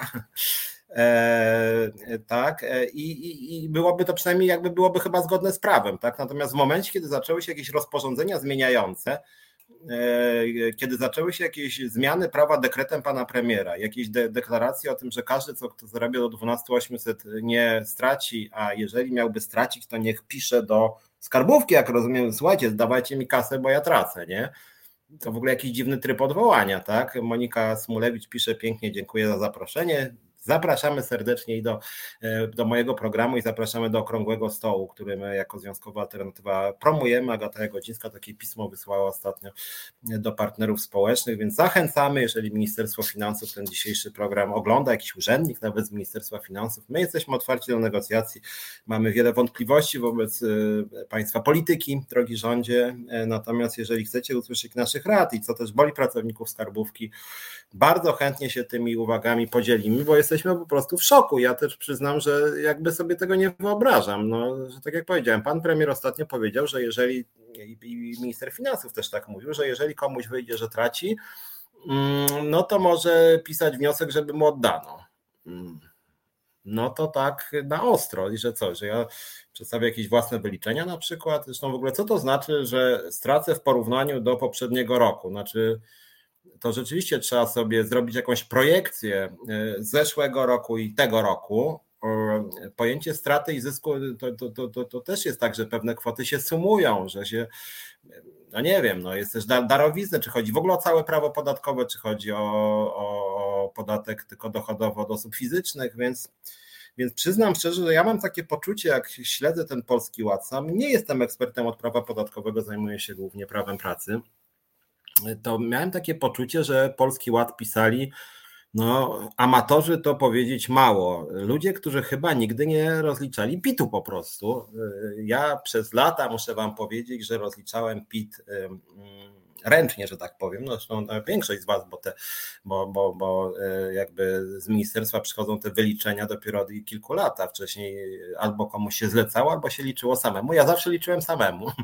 E, w związku z tym, tak nawet z własnych obserwacji, e, ja od razu zauważyłem, że zaraz, zaraz, no przecież jeżeli kwota wolna wzrosła z 3000 na 30, no to będzie dla większości podatników zwrot w picie 37, a nie co miesiąc.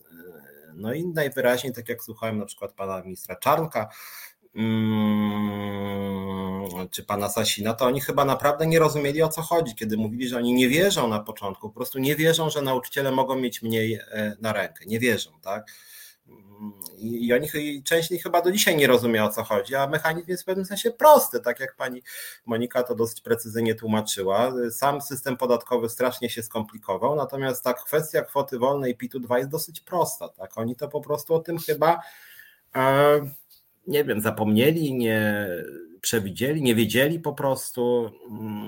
I tutaj, e, I tutaj e, nie chciałbym też być jakimś ageistą, tak, że młodzi ludzie to nie mogą być bardzo mądrzy, ale jeżeli e, w Ministerstwie Finansów ten program Polski Ład, wielki program podatkowy, jak mówi sam rząd, przygotowywała, przygotował doktorant, to jednak może dobrze byłoby, żeby to była osoba bardziej doświadczona, która w swoim życiu nawet płaciła różne ulgi, nie ulgi, na różne sposoby się rozliczała, bo teraz widać, że po prostu z tym, z tym polskim ładem to jest tak, że jak, że, że, że, że, jak trochę jak taka, nie wiem, y, dziurawa łajba, tak, że tutaj, nie wiem, zatykają jedną w jednym miejscu i okazuje się, że woda wpływa y, w pięciu innych, tak, i tak ciągle, gdzie zatkają, to się okazuje, że coś tam się odtyka i znowuż y, wpada i w ogóle nie rozumieją o co chodzi, więc to, to ja mam wrażenie, że rzeczywiście no nie będzie dobrze. To znaczy, patrząc też na kompetencje i, i, i, że, że dochodzą ludzie, którzy moim zdaniem z wiedzą na temat podatków niewiele mają wspólnego, to jestem szczerze powiedziawszy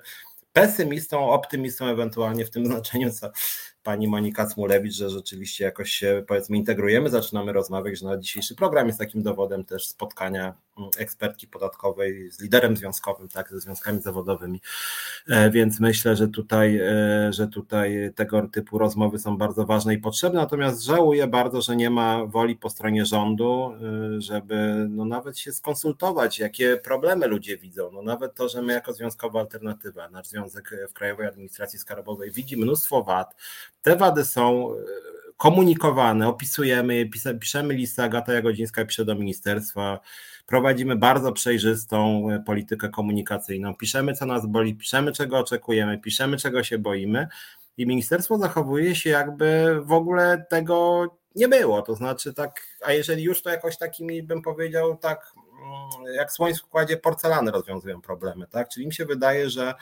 że dekretem pana premiera coś się, e, coś się rozwiąże i mam w ogóle takie wrażenie, nie wiem jak wy, że taką domeną tego rządu jest to, żeby najpierw mm, mówić, a później myśleć. To znaczy, y, dostaję jakiś sygnał ze społeczeństwa, na przykład, że nauczyciele mniej mają na rękę i dostaje polecenie jakiś człowiek z ministerstwa, słuchaj, kurczę, coś źle z tymi nauczycielami, oni chyba mniej zarabiają, to nie może tak być. Powiedz publicznie na konferencji, że oni będą więcej jednak zarabiać.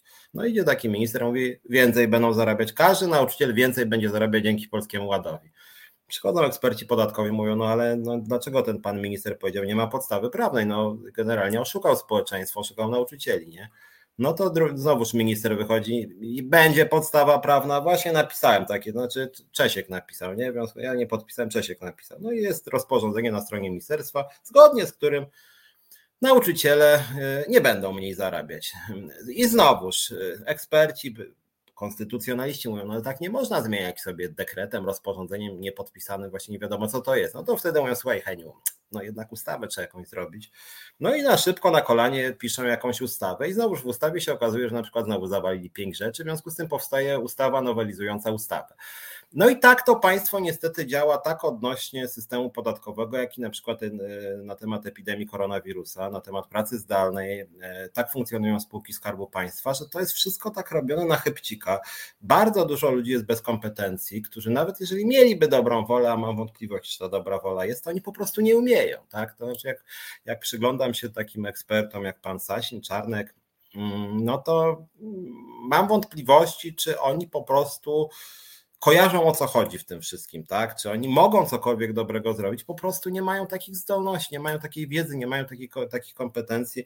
E, e, a jak pani Monika Smolewicz słusznie powiedziała, ludzi, którzy znają się na rzeczy w Polsce jest e, rzeczywiście sporo.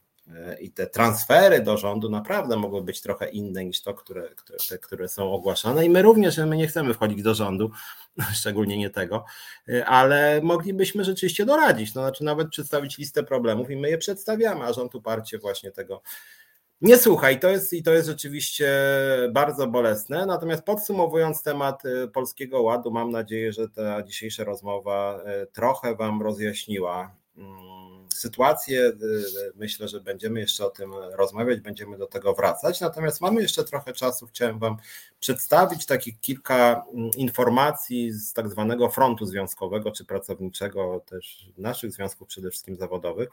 E, mówiliśmy trochę o sytuacji skarbówki. E, cały czas my, jako e, Związkowa Alternatywa w Skarbówce, Agata Jagodzińska pisze pisma, apeluje, rozmawia z ministerstwem, rozmawia ze władzami Krajowej Administracji Skarbowej. W skarbówce domagamy się 20% podwyżki przynajmniej. To już naprawdę nie jest dużo, biorąc pod uwagę inflację, która wynosi około 10% i raczej jest trend wzrostowy. Dla części grup jest ta inflacja jeszcze wyższa, w zależności od tego, kto co kupuje i co spożywa dla osób biedniejszych jest jeszcze wyższa niż ta, która jest ogłaszana. W związku z tym naprawdę mamy bardzo duży wzrost cen, natomiast płace stoją w miejscu. Dodatkowym argumentem e, za tym, żeby podnieść płace pracownikom skarbówki jest to, że mają po prostu bardzo dużo nowych obowiązków, że są na pierwszej linii frontu, że rząd de facto się nimi wysługuje. E, muszę powiedzieć, że też e, wkurza mnie to. To jest bardzo nieuczciwe, kiedy słyszę od, od, różnych e, komentatorów, że została, że Polski Ład został, właściwie to jest bardzo dobry pomysł, tylko zostało to schrzanione, bo właśnie skarbówka nie informowała. W domyśle pracownicy skarbówki. Otóż Akcje promocyjne, no ja przypomnę, że na promowanie Polskiego Ładu rząd wydał miliony, tylko to nie była żadna akcja informacyjna, e, to nie była praca merytoryczna, tylko to była po prostu propaganda, która mówiła, że, że wszystkim się poprawi. Okazało się, że ta akcja była oparta na kłamstwach, było w niej wiele manipulacji. E, z tej perspektywy była źle przygotowana, wprowadzała błąd wyborców, w związku z tym należałoby przeprosić tak za Polski Ład, jak i za tą propagandę, tak, to były wyrzucone pieniądze z perspektywy czasu, może trzeba było wydać, ja nie wiem ile oni wydali na to, pewnie kilkadziesiąt milionów, może trzeba było wydać kilkadziesiąt milionów nie na e, billboardy, jaki wspaniały jest Polski Ład, tylko może trzeba było wydać trochę na rzeczywiście takie przyzwoite konsultacje, tak, żeby spotkać się z gronem ekspertów i posiedzieć trzy miesiące, zrobić wakacje Legis pół roku i wprowadzić Polski Ład od 1 stycznia 2023 roku na przykład, tak, albo czwartego, jeżeli rząd nie potrafiłby wcześniej. E, więc myślę, że to tak. Ja muszę powiedzieć, że też mnie wkurzała ta propaganda związana z Polskim Ładem. Nie wiem, czy pamiętacie, kilka miesięcy temu e, z Moniką Żelazik jako zarząd Związkowej Alternatywy wpadliśmy na pomysł pomysł akcji takiej kampanii billboardowej. Pokazywałem Wam zresztą tutaj te billboardy i wtedy, co ciekawe, spotkaliśmy się z cenzurą części tych firm billboardowych. Ze Stroerem, AMS i Clear Channel te trzy nie zgodziły się na umieszczenie naszych billboardów poświęconej dramatycznej sytuacji w lotnictwie. Mm, pamiętacie, tam był taki świniak, świniak i kury po drugiej stronie przekaz był taki, że e, przekaz był taki, że jedni zarabiają e, miliony właśnie, a drudzy są zwalniani. No i wtedy AMS nam odmówił, między innymi AMS, czyli firma Agory. Natomiast ostatnio widziałem na przystanku autobusowym, że tenże AMS e, emitował billboardy o tym, jak fantastycznie Polski Ład wpływa na samorządy. Samorządy akurat, tak? Niezależnie od oceny Polskiego Ładu, ja byłem od początku krytyczny wobec Polskiego Ładu właśnie dlatego, i właśnie dlatego, że między innymi, że Polski Ład strasznie mocno uderza w samorządy, tak? A tymczasem rząd wykupił e, billboardy, zgodnie z którymi Polski Ład fantastycznie wpływa na samorządy, w tym na samorząd miasta stołecznego Warszawy. No, no jest to bezczelne kłamstwo. W związku z tym, jeżeli się nie puszcza naszych billboardów, gdzie mówimy o dramacie w lotnictwie, dramacie w lotnictwie. Subiektywne przekonanie, ale wielu pracowników uważa, że jest dramatyczna sytuacja w lotnictwie, w tym polskich liniach lotniczych LOT.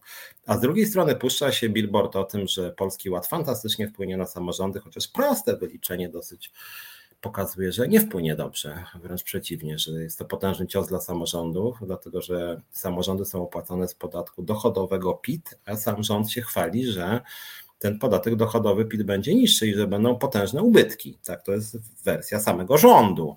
W związku z tym ten sam rząd mówi, że z PIT-u będą niższe wpływy, e, w tym na samorządy, a z drugiej strony wykupuje kampanię billboardową, e, że będzie e, fantastycznie czy szczujni mówią coś o tym polskim wale, polskim ładzie, rozumiem, tak? No mówią bardzo dużo, że jest fantastycznie, co wkurza naszych pracowników skarbówki też to, że dają jakąś, jakiegoś szefa e, placówki skarbowej, który mówi, że w ogóle wszystko jest świetnie, wszyscy wszystko rozumieją, wszystko wzorcowo funkcjonuje, tak? No my mamy dostęp do komentarzy, ocen bardzo wielu pracowników skarbówki, no i nie jest świetnie, mówiąc delikatnie.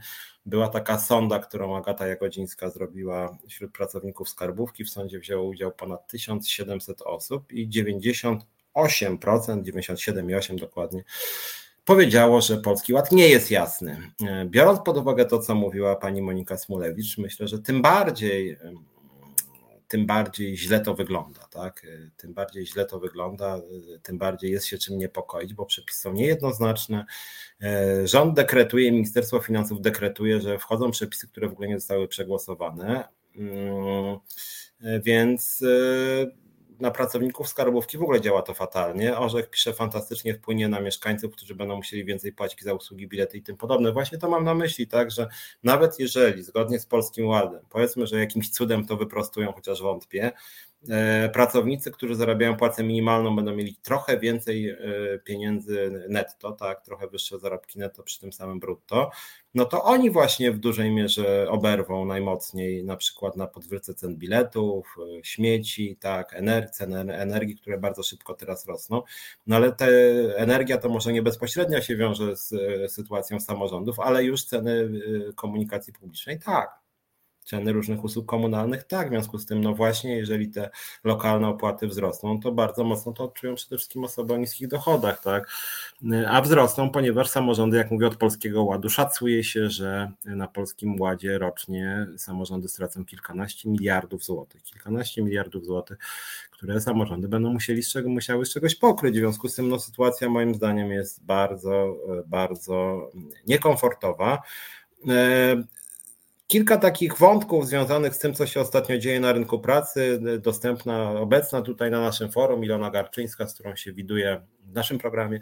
E, co kilka tygodni, e, bodaj przedwczoraj wysłała taki e, list, pismo do trzech instytucji, Głównego Inspektoratu Sanitarnego Państwowej Inspekcji Pracy, Ministerstwa Zdrowia w sprawie przestrzegania przepisów BHP w ZUS-ie Ciekaw jestem, co sądzicie. To jest temat zresztą, który dotyczy wielu instytucji państwowych i samorządowych.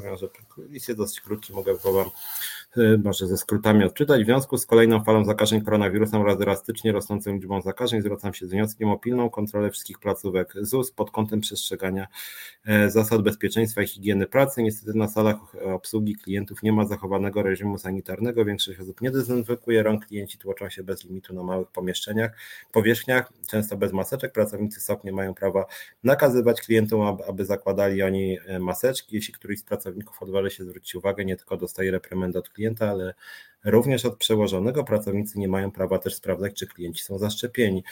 Pracownicy czują się zagrożeni, nie mając oparcia przełożonych. W konsekwencji pracownicy Zakładu Ubezpieczeń Społecznych boją się o zdrowie swoich swoich rodzin. W wielu innych urzędach klienci umawiają się telefonicznie na konkretne terminy. Wystawiane są urny na dokumenty, minimalizowany jest kontakt klienta z pracownikiem. Tymczasem ZUS nie zważając na pandemię, stoi otworem dla wszystkich bez zachowania jakichkolwiek zasad. W tej sytuacji apelujemy o natychmiastową interwencję. E, no więc właśnie, w ZUS-ie, no właśnie jest tak, że co też jest y, częścią polityki epidemicznej rządu, czyli właściwie polityki, której nie ma, która jest de facto proepidemiczna, tak? Znaczy w wyniku tej polityki coraz więcej osób się zakaże. Ja mam od paru miesięcy y, w tej aplikacji obywatela mm, świadectwo szczepień, jestem po trzech szczepionkach i muszę wam powiedzieć, że na razie chyba w Polsce będąc, a nie wyjeżdżałem też, więc w ogóle y, przydała mi się ta aplikacja raz w restauracji czeskiej byłem. W restauracji czeskiej w Warszawie. E, no i tam rzeczywiście miałem ją pokazać, oczywiście pokazałem. Natomiast generalnie w Polsce nikt nikogo nie kontroluje. E, no i jak słyszę właśnie od Ilony, od pracowników ZUS-u, w ZUS-ie również żadnych kontroli nie ma. Mm, klienci nie przestrzegają żadnych reguł, również dla pracowników nie ma jakichś takich e, e, dyspozycji ze strony przełożonych, żeby, żeby jakoś e, chronić się przed tym koronawirusem, żeby nie było tego ścisku, żeby ludzie się nie kontaktowali blisko ze sobą. Nic takiego nie ma. Natomiast znaczy powiem tak, może nie tyle na usprawiedliwienie e, ZUS-u, e, co obciążając rząd, że oczywiście wina jest po stronie władz centralnych, tak, Ministerstwa Zdrowia, stąd też to pismo idzie między innymi, poszło do Ministerstwa Zdrowia, że rząd po prostu nic zupełnie tutaj na tym polu nie działa, nic zupełnie, to znaczy w całej Europie są podstawy prawne, że na przykład do restauracji, do klubu, do kina, do teatru, e, na basen, na stadion, gdziekolwiek się trzeba pokazać właśnie, że się jest zaszczepiony. W Polsce nigdzie, tak? W Polsce nigdzie nie ma żadnych regulacji.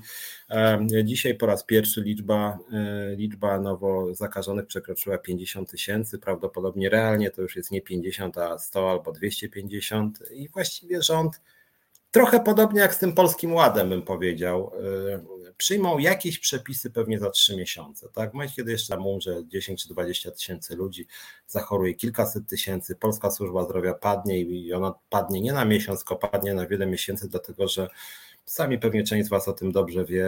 Koronawirus to nie tylko śmierć, koronawirus to są też powikłania. W związku z tym bardzo dużo osób później powinna przynajmniej być pacjentami, pacjentkami y, placówek publicznych.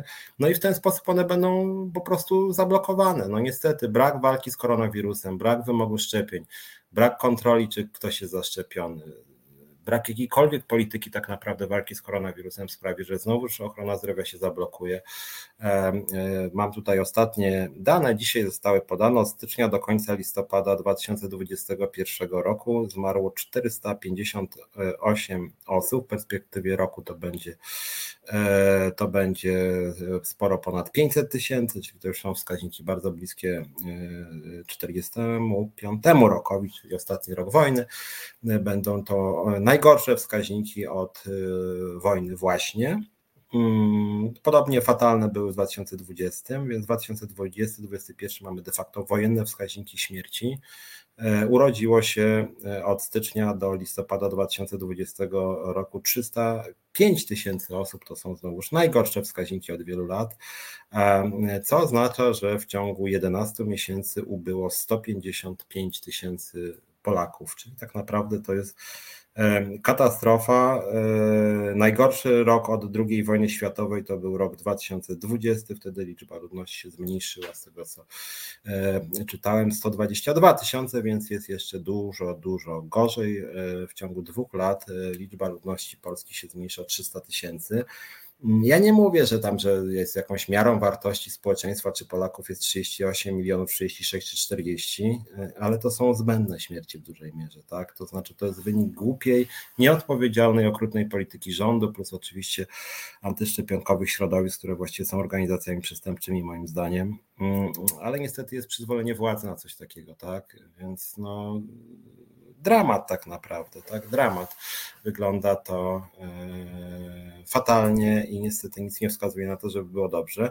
E, mówię to trochę w kontekście Polskiego Ładu, bo ja mam wrażenie, że jak chodzi o Polski Ład i epidemię, to jest trochę podobnie. Ten Polski Ład to jest w ogóle taka trochę epidemia. Oczywiście e, no, koronawirusa Polacy nie wymyślili, ale sposób zarządzania gospodarką i ochroną zdrowia jest, jest niestety trochę zbliżony tu fatalnie i tam fatalnie. Tu rozwalili system podatkowy i nie mają żadnego pomysłu, żeby go odbudować. Żadnego pomysłu, żeby go odbudować. E, później ciężary tego całego bałaganu będą nieść pracownicy skarbówki. Natomiast jeśli chodzi o politykę walki z epidemią, to chyba jest też takie trochę, no jakoś to będzie, nie? Może akurat nas to minie, może umrze trochę mniej ludzi, jak dobrze pójdzie. I oni tak samo z tym polskim ładem. A, może jest jakiś chaos, ale a może jakoś to tam wyjdzie, może jakoś jakiś, może nie urzędnik skarbówki wpadnie jakiś genialny pomysł, może jakoś to ogarnie, nie?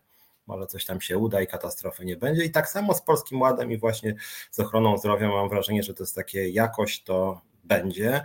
Obydwa te obszary, moim zdaniem, moim zdaniem i Polski Ład i sposób walki z epidemią e, to jest e, argument na rzecz dymisji rządu jestem zdumiony rzeczywiście, że rząd w ogóle Prawo i Sprawiedliwość ma poparcie e, ponad 3% czy ponad 1%, no bo to jest partia, która na dwóch bardzo ważnych obszarach się totalnie skompromitowała. Totalnie się skompromitowała, czyli Polski Ład, który stał się totalnym bałaganem, na który no, nikt z rządu nie ma pomysłu, jak z tego wyjść, plus jeszcze większy dramat, czyli walka z epidemią, która jest totalnie nieudolna, Mamy prawie najwięcej ponadwymiarowych zgonów w Unii Europejskiej. Ta skala rośnie. W ogóle się nie uczy nasz kraj na błędach. To, co powtarzam w tym programie, bo to jest bardzo ważne. W 2020 roku Polska była jedynym krajem w Unii Europejskiej, w którym wydatki na ochronę zdrowia zmniejszyły się i byliśmy wtedy krajem, prawdopodobnie tak jest do dzisiaj, w którym wydatki na ochronę zdrowia są najmniejsze z całej Unii Europejskiej. Mam na myśli stosunek do e, PKB, tak? Więc nie chodzi tutaj o to, że ktoś jest bogatszy, a ktoś jest biedniejszy, tylko chodzi o to, że po prostu procentowo, jak chodzi o całość naszego PKB, wydajemy najmniej na ochronę zdrowia ze wszystkich krajów Unii Europejskiej, tak? Jest to najmniej ważne po prostu dla polskich władz w sytuacji, kiedy tak strasznie dużo ludzi umiera dla władzy, ochrona zdrowia nie jest priorytetem. Więc jestem rzeczywiście zdumiony i zszokowany tym, że, że też PiS cały czas ma w ogóle jakiekolwiek poparcie, bo to, co oni wyprawiają, to jest rzeczywiście okrutne.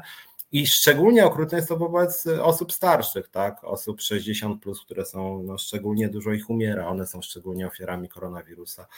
E, ja też straciłem e, rodziców. Nie mówię, że to była wina rządu, chociaż częściowo tak w tym sensie na przykład e, prosiłem, apelowałem, dzwoniłem, żeby do mojego taty przyjechał ktokolwiek, kto by przyjrzał się, czy jemu coś nie grozi. I okazało się, że takiej usługi nie ma po prostu, tak, że nie odwiedza się ludzi z koronawirusem w domach. Nie ma takiej usługi w polskim systemie ochrony zdrowia. W związku z tym no, nikt na temat na taki, o takich rzeczach nie myślał.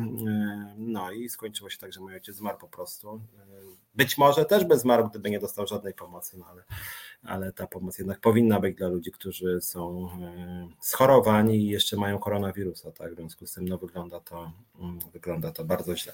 No więc mamy dwie katastrofy, czyli Polski Ład i e, Polski Ład i ochronę zdrowia, bo powiedziałem o tym, że, ten, że, że to podejście do epidemii też między innymi przekłada się źle na pracowników, sytuację pracowników Zakładu Ubezpieczeń Społecznych.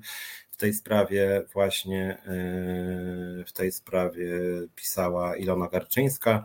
Dorota Hańska pisze, że, że e, łapią omikrona też osoby pracujące w ochronie zdrowia, ale dzięki szczepionkom mają lekkie przebiegi, tyle że nie ma ich pracy. No wiem, no to jest też oczywiście dramat i tutaj też warto byłoby na temat nawet pomyśleć nad jakimiś takimi praktycznymi rozwiązaniami, żeby to BHP jakoś tam wyglądało lepiej, to co już mówiłem e, kilka miesięcy temu, że na przykład na SORach sytuacja jest bardzo zła w wielu szpitalach i się ludzie nawzajem od siebie zakażają. Mm. Bożena Breczko pisze, że prezes na wczorajszym spotkaniu w sprawie COVID-u powiedział, że starsi ludzie umierają, ale tak się przecież wszędzie dzieje, że starsi umierają. No. W wielu krajach by była właśnie dymisja za takie, za, tak, za powiedzenie czegoś takiego i czy, czy, taka totalna kompromitacja społeczna, no ale właśnie to jest dosyć zdumiewające, tak, że słynne e, rozmowy w Sowie i przyjaciołach e, no, trochę popłynęła na tym platforma, tak naprawdę tam było dużo mniej powiedziane niż na przykład w mailach Dworczyka, które totalnie kompromitują obóz rządzący. No ale jakoś tak już ten PiS się chyba dla części polskiego społeczeństwa, że tak powiem, zneutralizował, że mu się wszystko wybacza. Ja tego kompletnie nie rozumiem. Te straszne wypowiedzi Kaczyńskiego, Terleckiego, Dworczyka, Sasina, mm, kolejnych ministrów zdrowia, nie? To, to właściwie no, przerażające, a mimo to to poparcie się jakoś tam utrzymuje. Kilka jeszcze rzeczy ze świata e, związkowego. E, e, znacie tą długą historię związaną z polskimi liniami lotniczymi LOT jest kolejna odsłona tego konfliktu, tylko wam w dwóch zdaniach powiem. Wspominałem już chyba tydzień temu, tak, wspominałem o tym, że wygraliśmy przed Sądem Najwyższym, który uznał, że strajk w PLLOT był legalny, czy może nie stwierdził, że był legalny, tylko, e, tylko oddalił e, wniosek o stwierdzenie legalno, nielegalności zarządu lotu, więc porażka pana prezesa Milczarskiego. Strajk w PLLOT był legalny w 2018 roku. O tym strajku też e, się pojawia rozmowa w tej korespondencji Dworczyka, tak, gdzie o mnie Monice Żelazik pisał pan Dworczyk z kolegami, e, a pan premier Morawiecki powiedział właśnie wtedy, że, mm, że prezes Milczarski e, jest niezrównoważony i, mm, i łamie prawo, no ale cały czas ten prezes łamiący prawo utrzymuje się w locie. Ostatnio e, Peleloty uruchomił rekrutację dla osób chętnych jako personel pokładowy. Mm, pamiętacie, może nie tak dawno były zwolnienia grupowe. Zgodnie z prawem, jak są zwolnienia grupowe, to to powinno się w pierwszej kolejności przywracać pracowników, którzy są zatrudnieni w ramach właśnie, e, którzy byli zatrudnieni i zostali zwolnieni w ramach, w ramach zwolnień grupowych, natomiast pan prezes Milczarski nie lubi pracowników etatowych, więc najpierw zwolnił etatowców, a teraz zatrudnia w ramach B2B naszym zdaniem łamie przepisy prawa pracy, a przy okazji po prostu promuje śmieciowe zatrudnienie. Tak? W związku z tym jest to podwójnie nagane, no ale już trochę przywykliśmy. E, Bożena Breczko pisze, pyta się mnie o temat Solarisa. No cóż, popieram każdą akcję strajkową, akurat związkowej alternatywy w Solarisie nie ma, w związku z tym my tam bezpośrednio nie działamy. Ja mogę tylko tak powiedzieć, bo to jest taka ciekawa sprawa właściwie, że w Polsce strajk jest jakimś strasznie zaczarowanym pojęciem. Hmm, moim zdaniem strajk jest naturalnym elementem e, relacji między kapitałem i pracą i dziwię się tak bardzo, że część osób e, się strajków jakoś boi, czy część osób o poglądach liberalnych jakoś się, nie wiem, dezawuuje. Prawo do strajku jest prawem konstytucyjnym, jest jakby częścią relacji między, jak powiedziałem, kapitałem i pracą.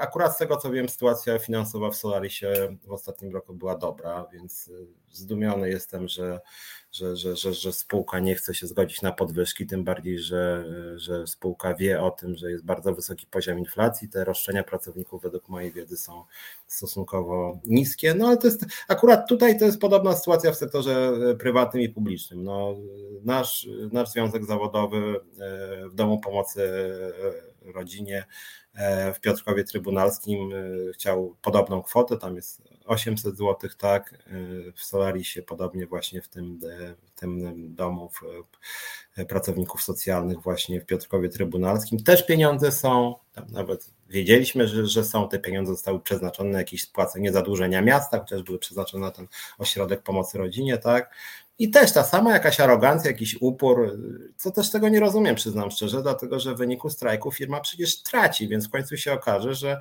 jak tak dalej pójdzie, no to też w ciągu paru dni firma w końcu straci więcej niż jakby dała te 800 zł podwyżki. No w locie zresztą było to samo de facto, tak? Zupełnie, zupełnie bez sensu. Nie, bo Waldemar pisze, że nie ma tematu yy, bo nie ma naszego związku. No poruszam temat, właśnie poruszyłem go.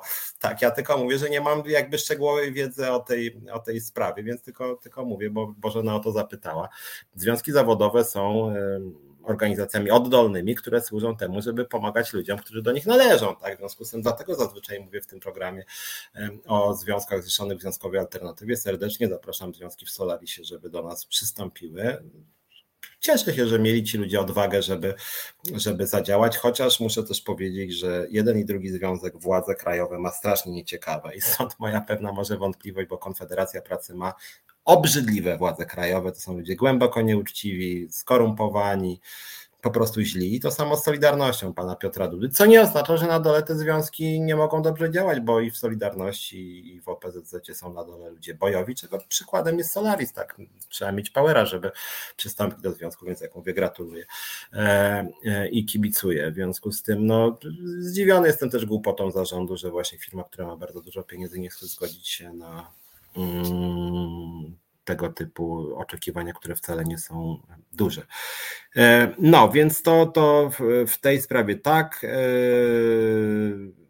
dobrze w sumie się dzieje, jeśli chodzi o to pytanie też o strajk, że można powiedzieć, że no pewnym plusem jest to, że te ceny tak wzrosły. Jeden jest plus tego, że ceny wzrosły, mianowicie część pracowników rzeczywiście zaczęło się wkurzać.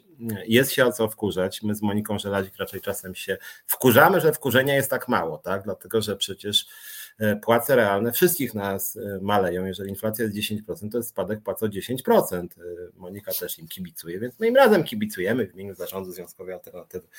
Kibicujemy, podobnie jak napisałem również, chociaż wcale do nas nie należy, zwolniony, zwolniony lider związku w M-Banku, że oferujemy naszą pomoc rozmawiałem z nim chwilę, czekam na jasny sygnał, żeby się mogli jakoś ostrzej zadziałać, więc generalnie jestem otwarci, jesteśmy otwarci na wszelaką tutaj e, współpracę. E, kolejna sprawa to jest minister Czarnek, bo jeszcze mamy kilka minut, więc chciałem, chciałem poruszyć kilka tematów. Czarnek, e, wiecie co myślę o Czarnku, nie jest to mądry człowiek, moim zdaniem bardzo szkodliwy dla nauczycieli, dla wykładowców. Natomiast ciekawe jest to, że Czarnek chce prowadzić o innym aspekcie, takim, którym nie będę tutaj oceniał samego ministra Czarnka, jego pomysł. Czarnek chce wprowadzić do szkół przedmiot biznes i zarządzanie.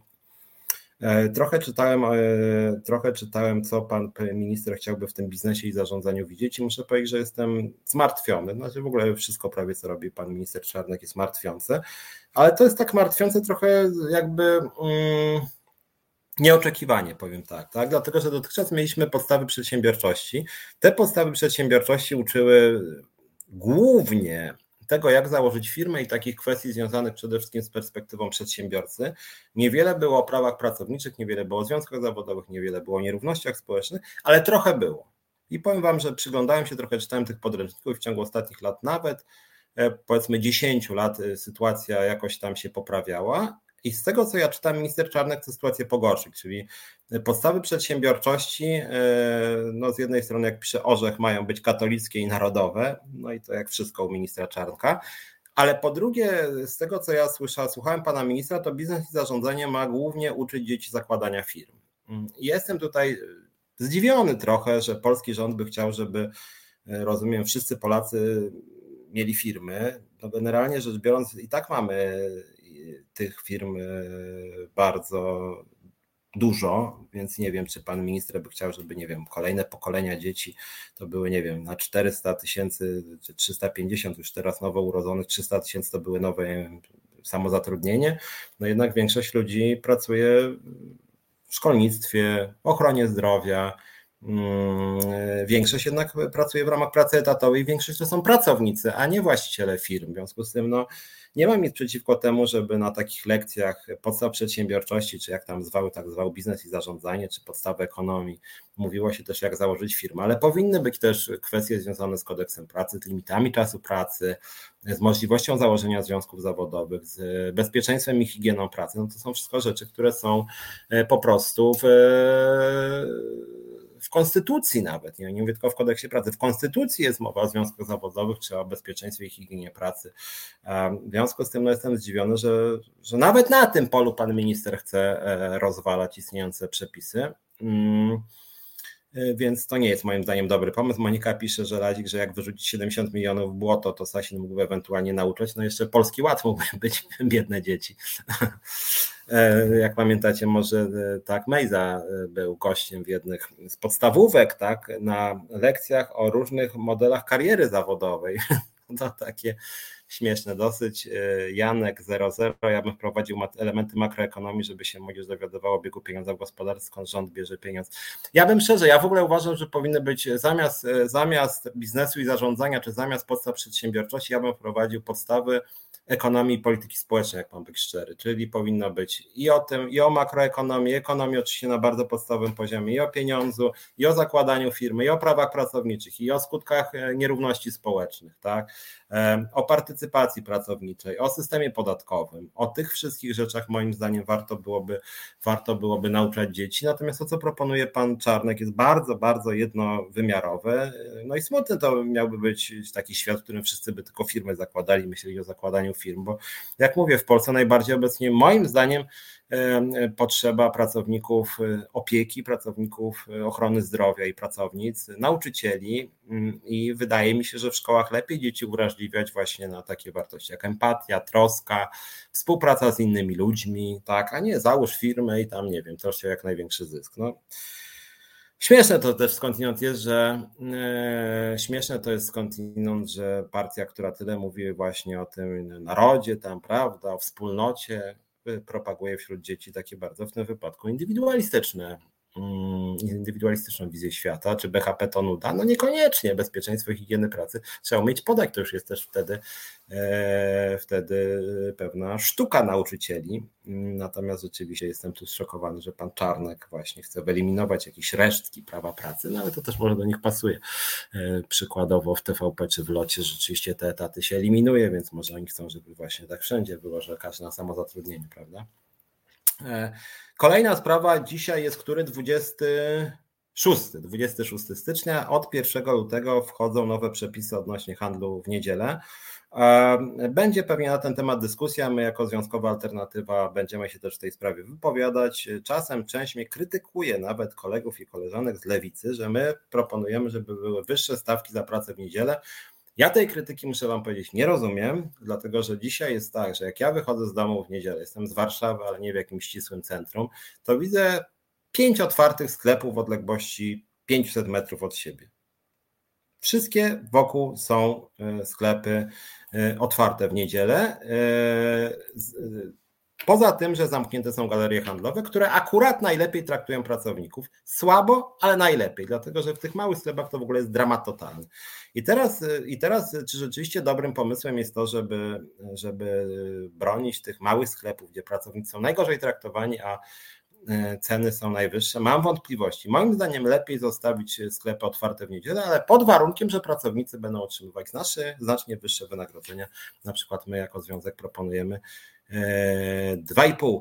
Dobra, słuchajcie, muszę kończyć. Jest prośba naszej realizacji, bo tutaj będą testowani jeszcze goście w kolejnym e, programie. Chciałem jeszcze dwa zdania powiedzieć e, e, o Gowinie Kukizie Kołodziejczaku. To może powiem o, mm, w piątek z towarzyszem Krzyżaniakiem, bo jestem zdumiony, że część opozycji ma nagle nowy fetysz, jakąś świętą trójcę Gowin, Kukis, Kołodziejczak. Ja jestem wobec nich wszystkich trzech. Bardzo krytyczne to są moim zdaniem demagodzy, populiści, ludzie bez wiedzy, bez wizji.